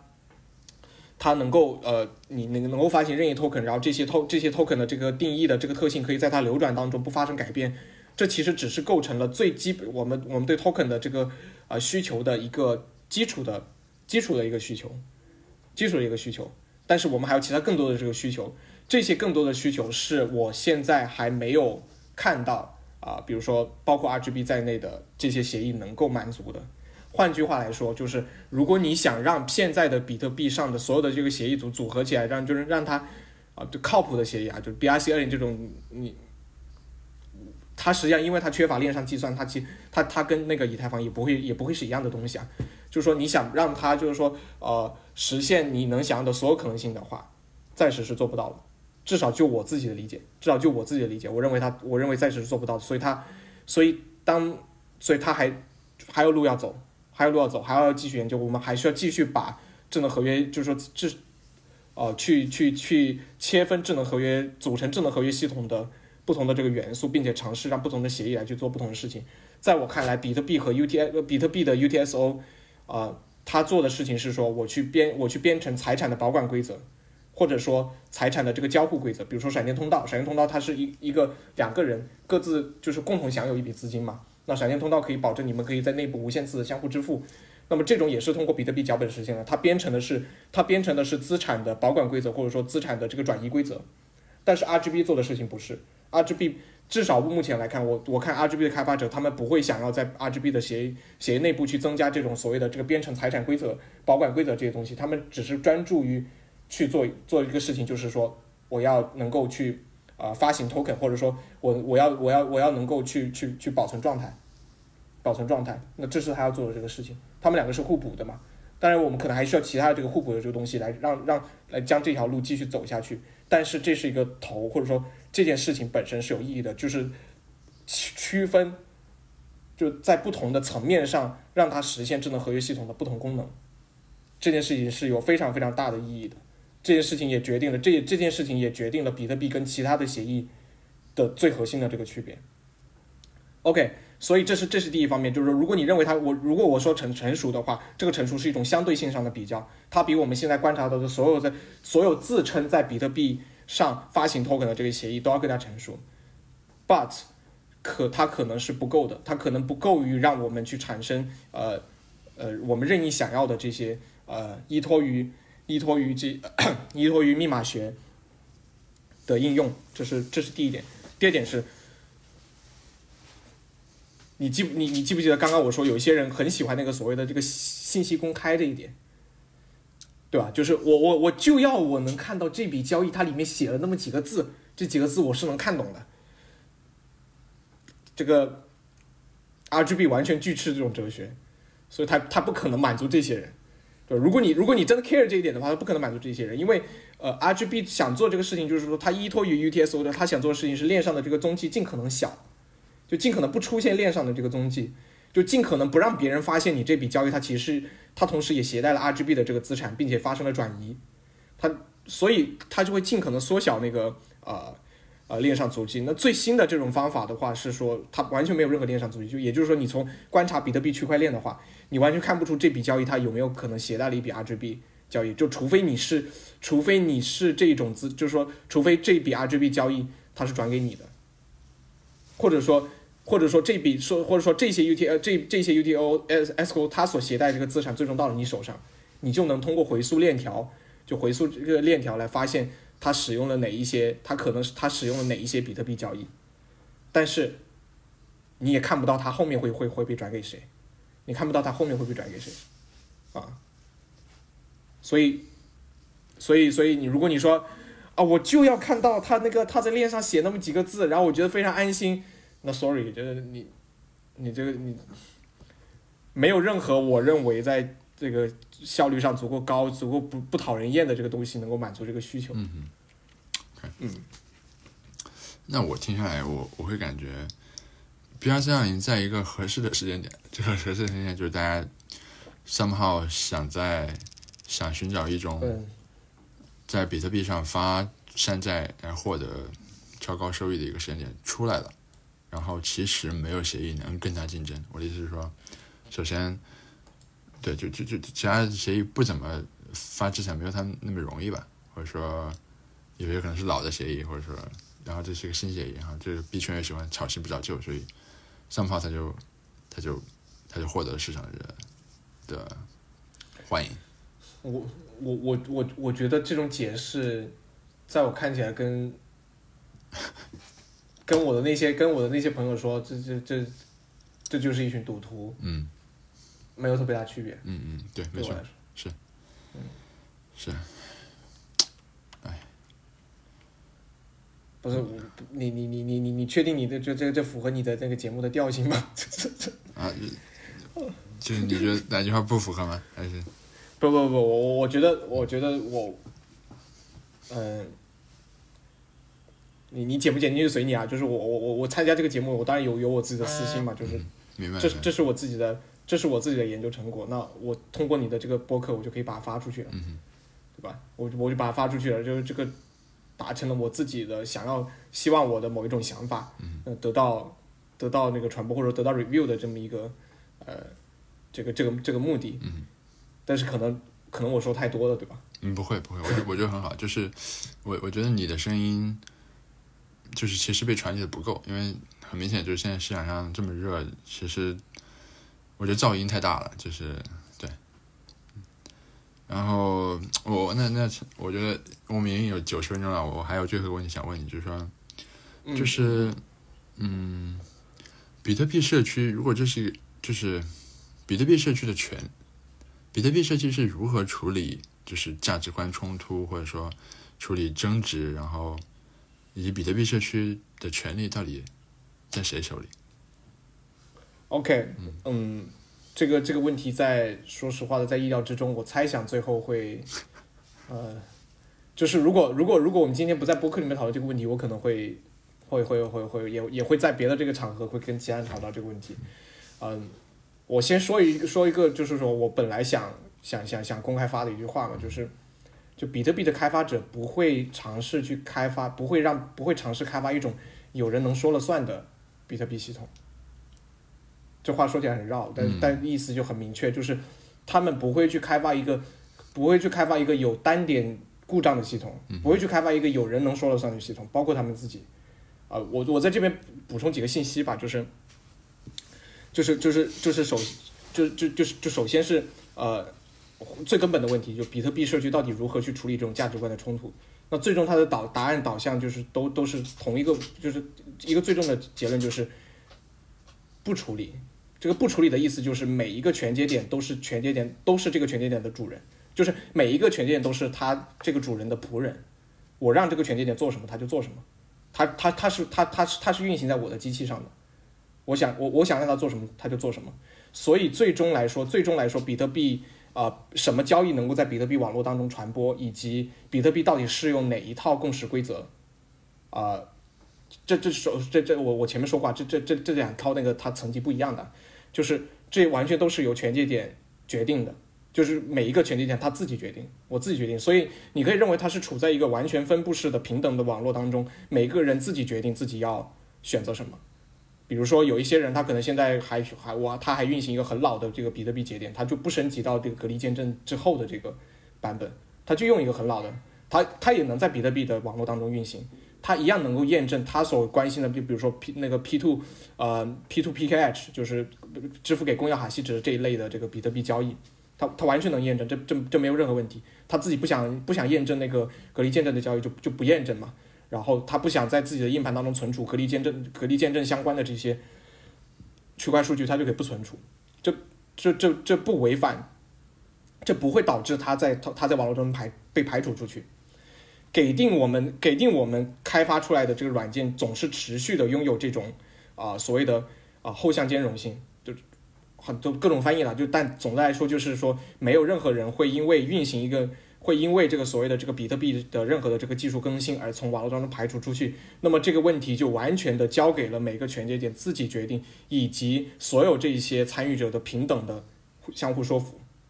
平等的相互说服。就是这两两两个方面，一方面是说我我自己作为一个呃那个全节点运营者，我的全节点他要转发谁的交易，他就转发谁的交易，我不让他转发某一些交易，他就不转发某某一些。就换句话来说，每个全节点自己都有都可以去定义他喜欢或者不喜欢什么。然后有一类特殊的那个全节点是说叫 block 叫 block only，就是它不传播交易，它只下载区块，它只下载区块，它然后它下载这个区块之后，它比如说它可以作为单纯自己个人用，就它只验证，比如说是属于自己的啊、只从这些区块当中获得属于自己的这个这些交易，它自己不转发交易，也是有的。也是有的，也是 OK 的，也不会被在网络当中被被排除出去。所有所有的人，每个人只管自己的这个权限点运行什么，然后啊、所谓的这个比特币的这个共识就这么确定出来了，没有任何一个人说是这样的或不是这样的。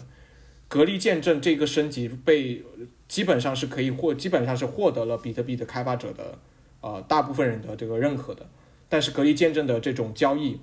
一直到隔离见证升级了两年还是三年之后，才堪堪突破百分之五十。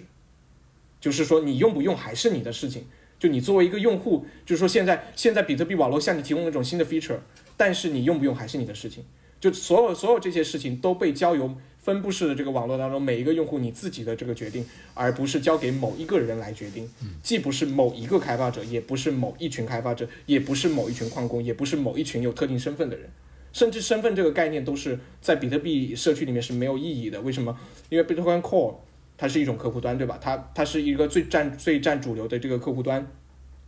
然后呃呃，毫无疑问就是说，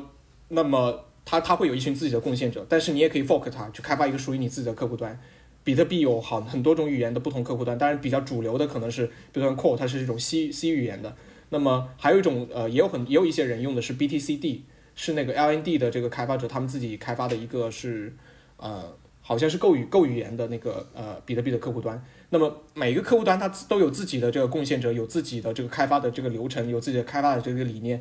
这些开发的这个理念并不要求这些人享有共同的政治价值观念，理解我说的意思吗？比如说像卢克，比如说像卢克，卢克，比如说像卢克说他他他认为，比如说像不限制脚本的这个大小，他认为这是一个 bug，或者他认为这是一个漏洞。但是这个这个但是这个观点并不代他发出这个观点，他说的很大声，并不代表所有其他为 Bitcoin Core 贡献代码的人都认同这个观点，甚至我猜想有一大部分人并不认同这样的观点。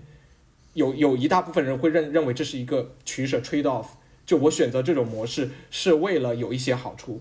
而接受了这个取舍。而 Look 你不接受，it it's okay，你开发你的这个软件，并且说服那些同样不接受这些人的人，告诉他们可你可以，他们可以用你的软件，对吧？然后他们也可以不接收，这这这这都没有问题。还我还要提一点，就是 Bitcoin Core 的开发者实际上对于自己的这个位置是非常谨慎和小心的，就是你会经常也不也不一定是，就是你会总会时不时的在有一些人试图向 Bitcoin Core 提交代码要求增加某一个 feature 的时候，会遇到 Bitcoin Core 的这个开发者，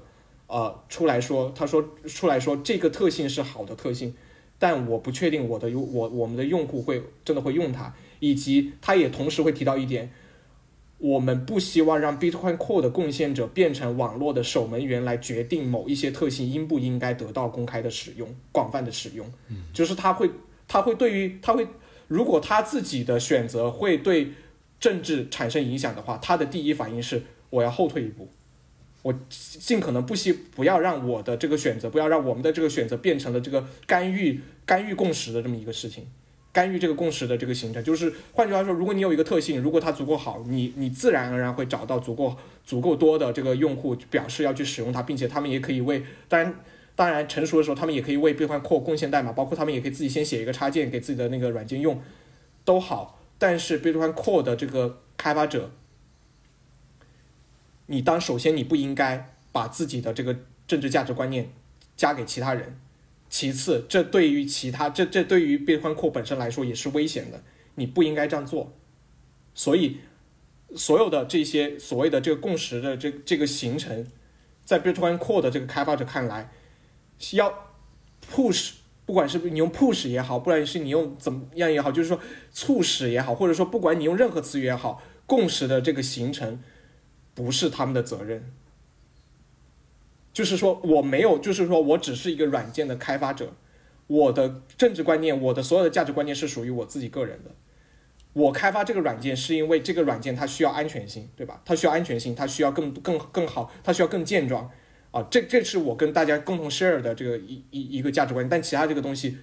其他东西我我不会把它放进来，就把它放进来对 Bitcoin 对对 Bitcoin Core 这个软件项目以及对 Bitcoin 网络这个这个网络也都是都是危险的。最终的最终最终的这个结果就是，如果有一种共识，用户会自己选择，用户会自己形成共识，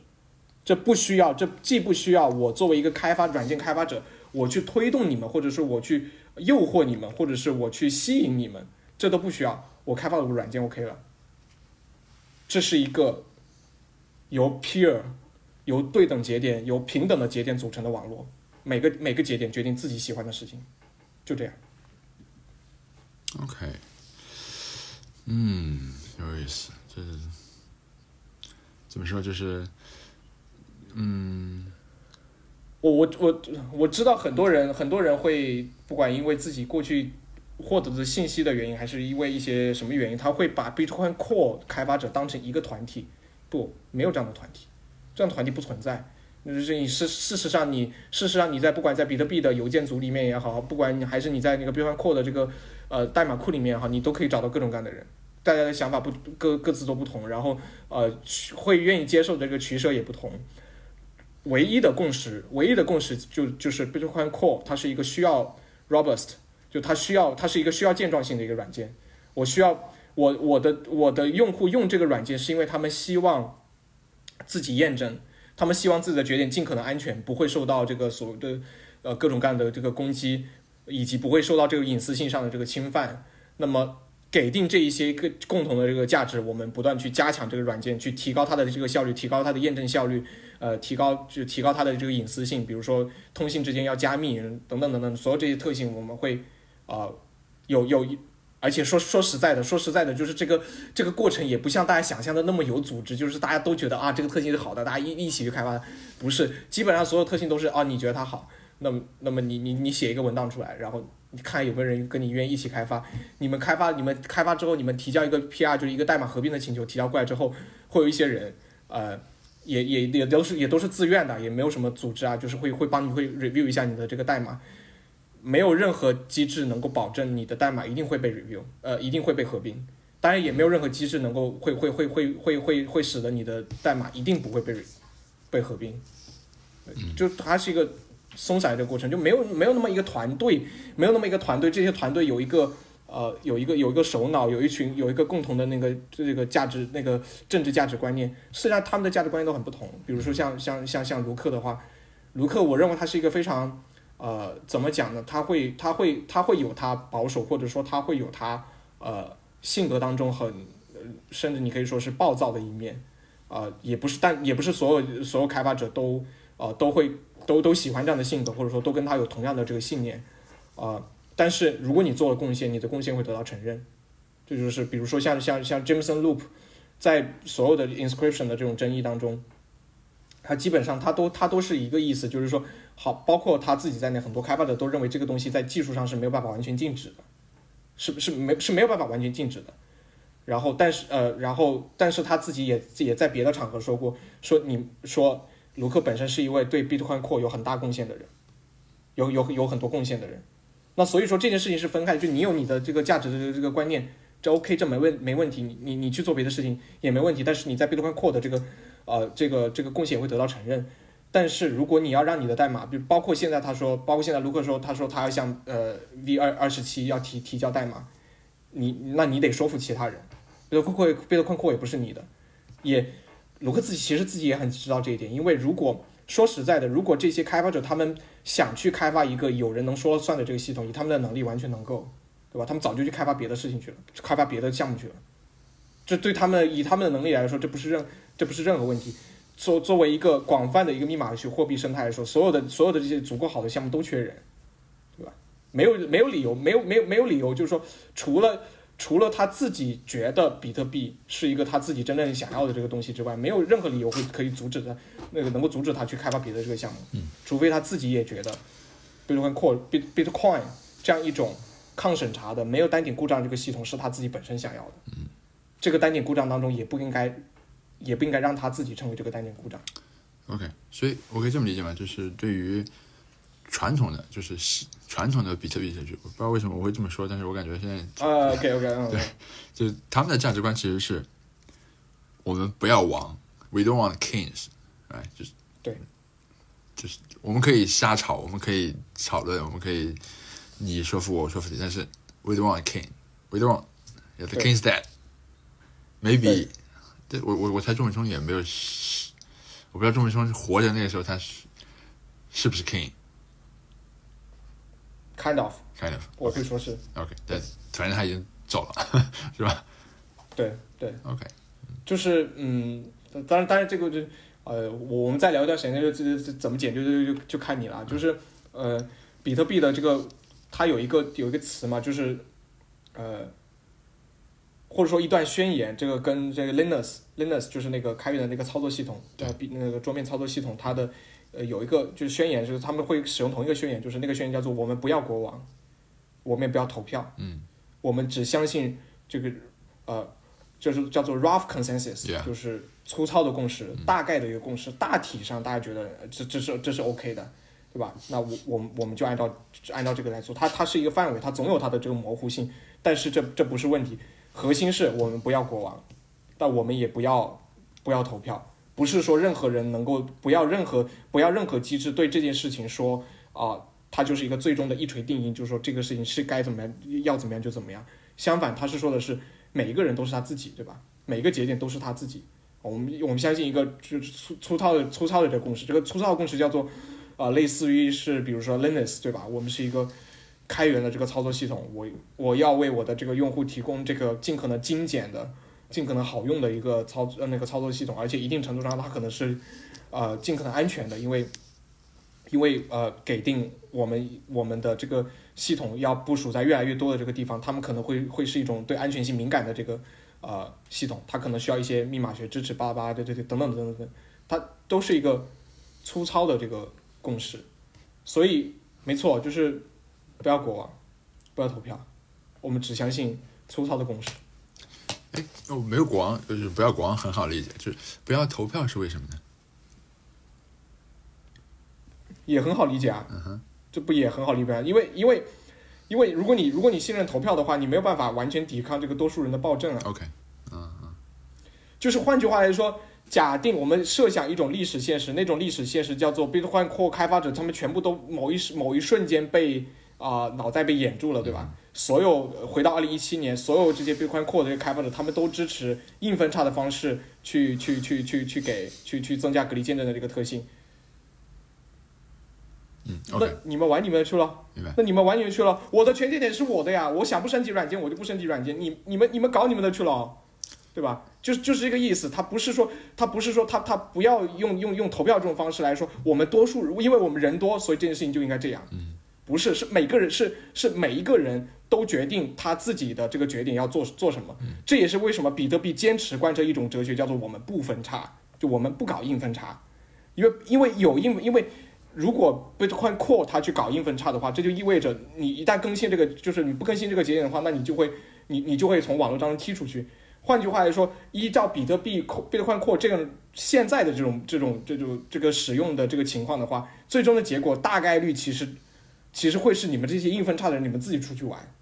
而不是说我们这些用户会受到什么伤害，因为我们我们已经我们已经我们已经习惯了，就比比特币上没有硬分叉，用没有硬分叉的这种方式来去保证每一种每一个每一个节点它都不会因为这种技术上的理由被踢出这个网络。这也是比特币的这个共识的一个很根源的地方，就是任何新的特性你不喜欢，你就没有人能强加给你。嗯，OK，对，嗯，呃，就听起来这个就是这这做法非常好。然后我想问，就是说，为什么传统世界里面就是，就传统世界要么就是独裁，要么就是投票啊？好像没听说过谁哪个国家是用 rough consensus 来来来运转的。原始社会好像不是。我猜想，我猜想这会不会跟空间的大小有关系？就是说，给定虚拟虚拟虚拟空间是一个，你可以说是一个无限大的空间，几乎无限大。就是说，对于网络居民来说，呃，带宽是可以很可以可以可以可以一直扩大的，然后每个人可以访问的那个空间跟其他人相互隔绝的这个空间都是很大的，所以呃，rough consensus 是一个 OK 的这个事情，就就不会有那么多事情是我们非得取得一个很精确的共识。但是也许在传统世界里面的某一些生存环境当中，它要求你取得这样的精确的这个共识。但是，但是，但是我自己相信这是这是，呃，这我个人信念啊，我个人信念就是大家会越来越趋向于这种啊、rough rough consensus，因为为什么？因为呃，exactly 最精确的那种共识的话就是军队嘛。但是我们，但是不会不会是每一个人，尤其是嗯不社会当中不会大部分人都想活在一个军队当中。对，那么就是人类的文明，人类的文明就是说，有了文明之后的话，我们有更多的方式可以和平共处，对吧？可以相互合作，可以不是可以可以可是可以不不必活在那个小部落的，呃，你要么必须听听命于某一个人，要么你会成为俘虏的这样的一种极端的这种生存环境当中，给定我们有文明了，那我们就坚持文明吧，对吧？对自己好一点。那你觉得就是新的涌入的这一群人，如假如啊，假如新涌入就就就 B C 如果这个生态就持续繁荣，然后新涌入大量的价值观完全不一样的人，他们还会尊重这个共识吗？如果你不尊重这个共识，It's OK，运行你自己的全节点，down，其实是结束了。就是什么意思呢？就是你运行一个你自己的全节点，你可以使使使用任何你喜欢的规则，你可以，你可以，你可以，你可以对外公开说，你看这个世界上又多了一个支持 BRC 二零的一个一个节点，我会在我的节点上运行所有必要的这个基础设施，给其他人提供服务，啊、这没问题，这没问题。就是如果如果你们真的有这样的这个决心的话，这是这是完全 OK 的事情，嗯这是完全 OK 的事情。问题只是在于，我多说一句那个冒犯人的话，问题只是在于，大部分跟我讨论这件事情的人，他们并不运行自己的全节点，所以他们觉得这件事情很大，就他们觉得某一个开发者，尤其是一个有有一定影响力的这个开发者，对对他们所使用的这个东西表表这个表示批评这件事情对他们冲击很大。但是实际上，如果你运行前节点，这件事情对你影响一点也不大。他说他的，对卢克卢克你是谁呀、对吧？卢克你能管我的全节点吗？对那么，如果比如说 B 二线还是就他们运行自己全节点，然后他们继续大量的去发这种交易的话，会对 B T B T C 的就是的比如说 gas 费会持续涨高吗？我猜想应该应该会持续一段时间，但是我我不觉得这会是长久的，因为还是回到那个问题，就是我们看到这些协议，他们协议的成熟度不说，然后啊、在功能性上面的话，啊、在比特币的网络上运行的话，其实你的这个很多假设是跟你在其他网络上是不一样的。那么实际上，呃，有意义的或者说真正能长期持持长期活下来的事情是是根据比特币协议本身的这个特性为它去提供补充。而不是说，而我我我不觉得说一个说一个一一个协议说，呃，我完全不管比特币协议的任何特性，我只是把区块当成一个大大的写字板的这样的一个啊、项目，它会获得长期的生命力，并且能够为它的智能合约系统提供足够强大的功能性。OK 我不觉得。明白。OK，嗯，我觉得我我该问就问完了，看你还有什么想说的。没有，我我在想，嗯，没有了，没有了，我我嗯没有了。我就是，如果你如果你需要停止录制的话，你现在可以停止录制。OK OK，我我我这场我这场听完之后，我觉得我很受启发，就是我觉得比特币的这个机制设计很厉害，就是很有智慧，不得不说，就是嗯，我我之前并不知道他们的运作是这样的，就是说嗯嗯嗯，这这这有一种海纳百川的感觉，就是说对，对。啊，为什么你总是能够找出这么准确的词来去形容那个东西呢？就是，就是，就是我今天我已经第三次被你那个寻找这个形容、寻找形容词或者形容比、寻找比喻的这个能力给给 shock 到了。是吧？前两比如说那个什么大熔炉啊，什么拼图，然后这个移民啊这些包括这个海纳百川，没错没错，是的是的。可可能因为我看书看太杂了，所以就总是会在不同的领域里面去去找对应。我觉得这也我我觉得这是一种很好的能力，这意味着你你你你你你在文本之间迁徙的这个速度会会快很多。嗯，OK，行，那那我们就要不就就到这。我今天啊。就今天时间限制，我因为晚上要出门，所以，但是我估计我们哦，还没事没事，我其实还想，就本来我们还想想聊一下，就是啊，比特币生态的未来的，就是就接下来会怎么走 OK，所以下一期。嗯，OK OK，对，当然，如果你如果如果我们需要讨论一个很严肃问题的话，我可能需要做更多的研究，因为我我现在跟你说的已经是我我我的研或者说我的研究我就就就到这个点上了，明白如果我需要我如果我需要回答更多的问题的话，我我可能会需要需要一段时间，就是我自己 OK，说实在的，我我我我不耽误你时间，就我现在也在一个瓶颈当中嘛。谢谢，行谢谢啊，谢谢谢谢阿健，嗯拜拜。谢谢谢李阳老师。